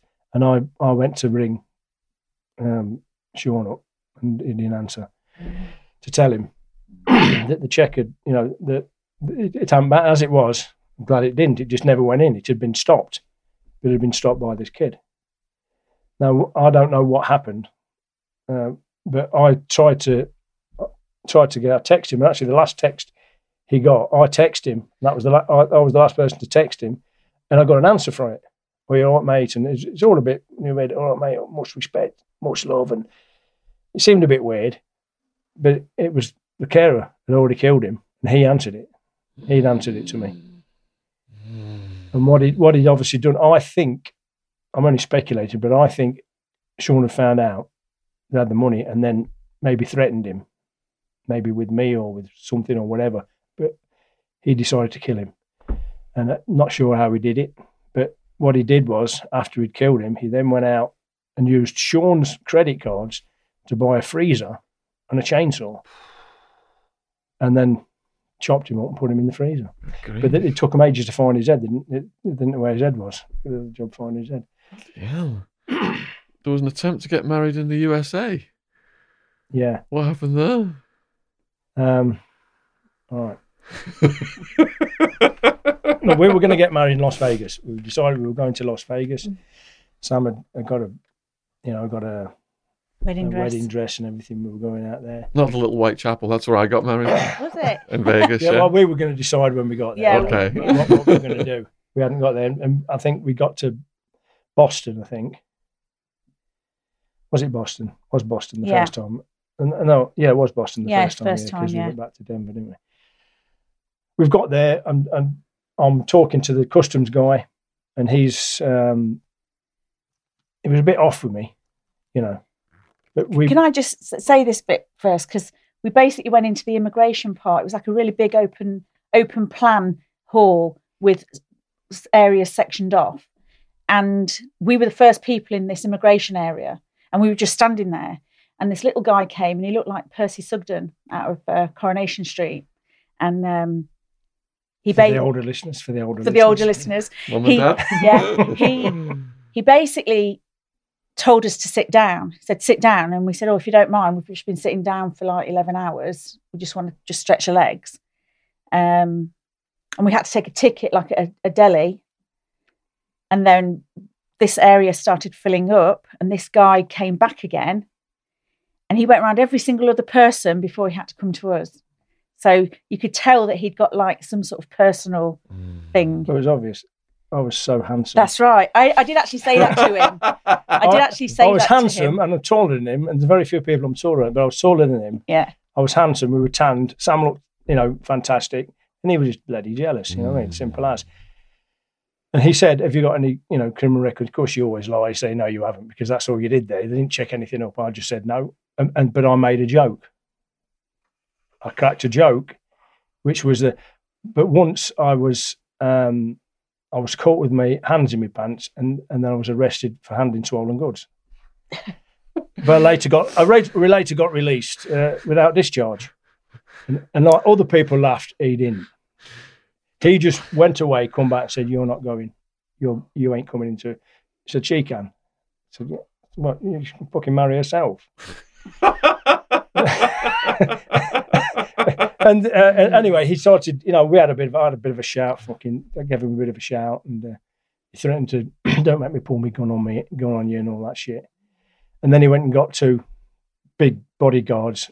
Mm. Well, they weren't bodyguards. What were they? They were just other staff, but they were bodybuilders. Security. Yeah, chaps. And they were big guys came up, and they both said, "Proper cunt ears," as he hates bodybuilders because he's a little fucking idiot, and they put us on the plane and they got us an hamburger. They said, "Do you want out to eat?" On the way there, we were starving by this point, and we were going past the fast food concessionaries that were in the hall. So I said, "Could we just stop and grab something to eat?" And this little one turned around and went, "I'm not your fucking babysitter." Like this, we're like, "Oh, okay." So we got on the plane, and then. That was it. We got on the plane and they'd given our passports to the staff. So we didn't have our passports. And there was something wrong with the plane. So everyone had to get off, but we couldn't because we were held. So we just sat on the plane on our own. And when one of the air stewardesses came and brought us some burgers to say sorry. And she actually did say, "We're really sorry about what's happened." Mm. So they sent you back. Yeah. But we got back, as soon as we got to the airport, we just got on another plane. Yeah. We got another plane straight away and thought we'd go to fucking Denver this time. So we went to Denver, Colorado, got there, but what he'd done, he'd reported it, but basically said that I'd hit him or something. No. So I got grabbed, got arrested. I went through first and I got through fine. Then he went through. And I got stopped. Oh. And they put me, and they couldn't find any. They checked it up and realised that he had no right to do it. But what had happened was a couple of years before, I got caught bringing steroids into America, and I got some because I'd been off steroids for 5 years, and I decided I'm going to go to America, train at Gold's Gym, just take some gear. Because you can't buy, it's difficult to buy stuff there. They're all like, oh, no, I don't take the gear. Never took it in my life. Never took it in my life. I was born with 20 stone. You know. My mum's a lorry driver. So I thought, okay, I'll take some gear. And obviously they've seen it in the x-ray, and they've seen that because the syringes are a offence in themselves. It's intent to do something, you know what I mean? There's something intent. It's quite a fucking serious charge just having syringes. Anyway, they pulled me over and just said, have you got anything in your bag?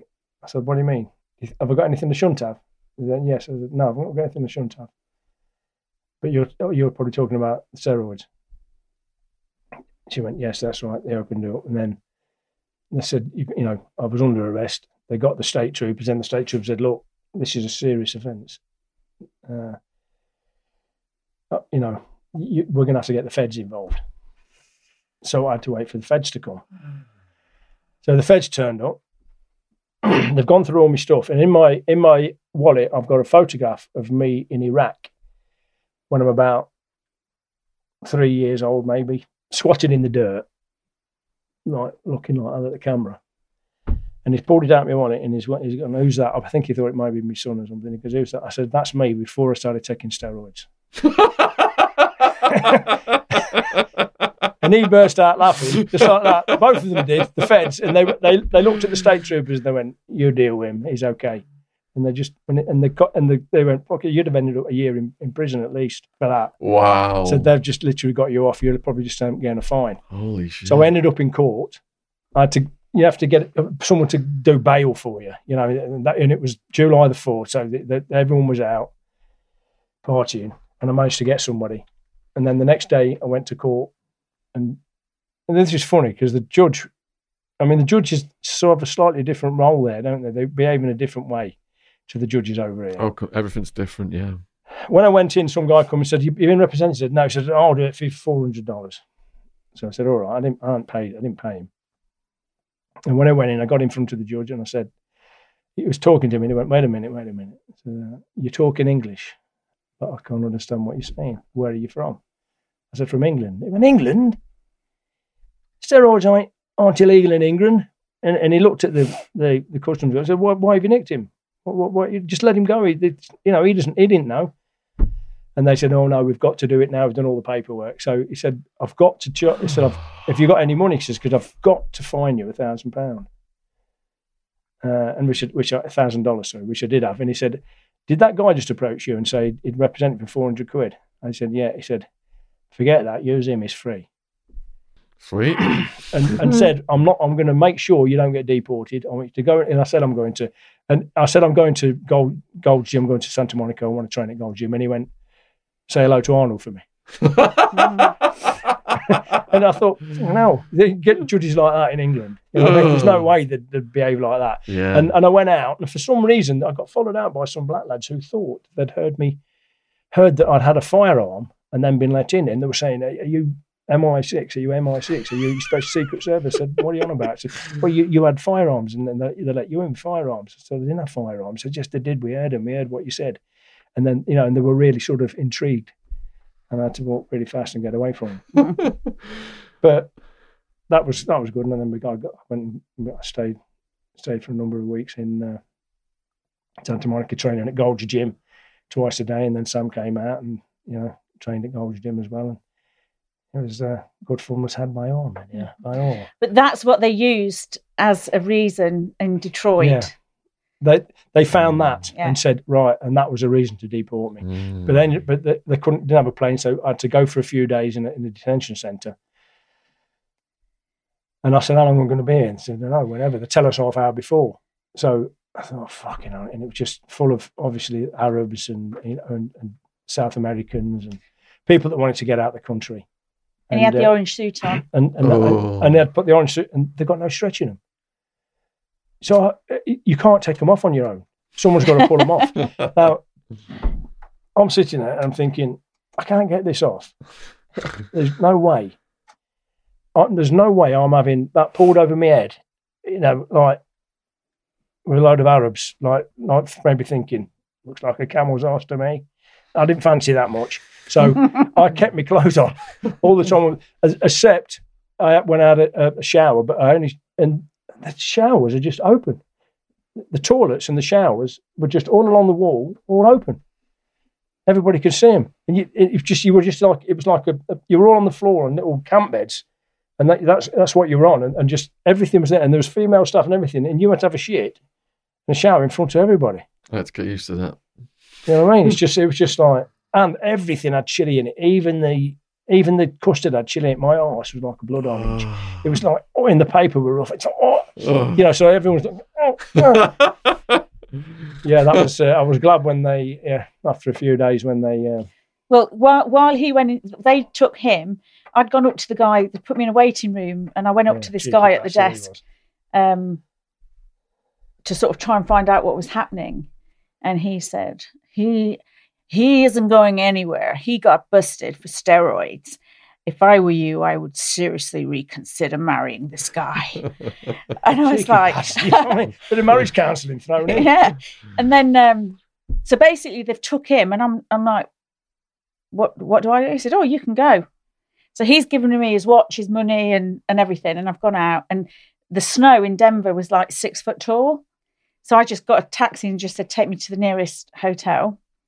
So I'm in the hotel and I've put the television on. This is like the next day. And there's riots and there's a state of emergency declared because on the same day in the same park, they'd had the Ku Klux Klan annual rally and the Martin Luther King annual rally, and they just separated by a line of coppers holding hands. The mayor thought it was funny to give them both the license on the same day. So the housekeeping's come, and I'm sitting on the edge of the bed, and I'm going, and she ended up sitting on the end of the bed with me, and she was only about 16, 17. I said, what's going on? And she told me, and I said, that's outrageous. So no one was allowed out on the streets. And there was immigration and customs involved with his case, and neither agency liked the other.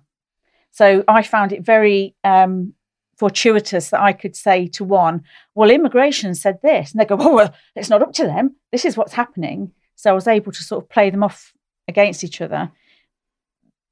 But I just got a call to say that he was going to go to the airport. But even right until the very last minute, we didn't actually know. Yeah, just told half hour before, get ready, you're going. I'm thinking, thank fuck for that, my ass can't take any more than this. I'm off. Smell as well. Smelling, you've got no deodorant or no nothing. And sort of bird bath. Not for me. The people there have been 9 years, because I said to one of the guys, I'll be going soon. They're just going to deport me. He went, you ain't going no fucking way, man. I want to get out of this fucking shit, though. I've been in 9 fucking years. And then he said, he's been here 8 years. He's been here 3 years. He says, we want to get out of fucking here. You don't want to go. I said, oh, you bastard. Officer. So I'm thinking, for the time of that, I'm thinking, shit, these guys were in exactly the same position I was in to be deported and been there 9 fucking years, because they're just the barristers are just making money out of them. Yeah, of course. Constant appealings and staling, you know, when they just let me go home, please. It's just a big racket, isn't it? Yeah, it's like the guys that want to die, isn't it? It's like, please, just let me die. Why am I here for 20 years while you're making a fortune out of it? Yeah. Just I want to die, please, you know, do me in. Private prisons. So I know what the viewers are thinking at this point. Did they make it to Vegas? Did they get married? Well, we're still together. No, we actually didn't get married because we got deported and I could never go back there again. Mm. So it never. But we, you know, we've been 32 years. Congratulations! You know. Yeah. Yes, very happy. You know, still love her as much as I ever did. Oh, okay. What a fantastic note to end this on! And just thank you so much, guys, for coming out today. It's been a real pleasure. Enjoyed it. When I interview someone who just smiles constantly, I'm like on a high then for the rest of the day, and I can just feel that. Sure. Yeah, that energy. Yeah, it's really something. So, is there anything you would like to say then to the people watching this? Have you got like social media that you want people to follow you on or anything? No, I don't. I don't do social media. It's not my thing. You can, you know, if I bored you to death, I apologise. You know, it's sometimes you know your own personal drivel ain't so interesting to other people. Yeah. It's you know. And do you think if I amuse people, if I entertain them for a bit, then that's all I need to do. You know, I'm sure you did. You don't need to send any donations anywhere or anything like that. You know. Are you going to get your book out at some point? Your vignettes and your stories? Maybe. I've not really been approached by anyone about it because I've not given it to anybody. You know, but I need to finish it off because since I come out of prison the last 8.5 years, I've not written anything. But obviously there are other things I need. I'd like to finish it off with what's going on in the world at the moment. Yeah. I own a publishing company. I've published about 10 books for some of my podcast guests. So if you want to send me some chapters, I'd be happy to check that out. Yeah. So I hope you've smiled as much as me throughout this interview and enjoyed it. And please let us know in the comments. Huge thank you to all the new subscribers. Subscription logo is in the bottom corner of the screen. Huge thank you to James and Joe for coming out today and doing all this work for us to get you these high quality podcasts. And huge thank you to people who've gone down in the description box and clicked on our socials and our playlists and all of our other links. All right, thanks very much then, guys. Really appreciate it. Thank you very much. Pleasure. Cheers. Enjoy. Cheers. Thank you. Cheers.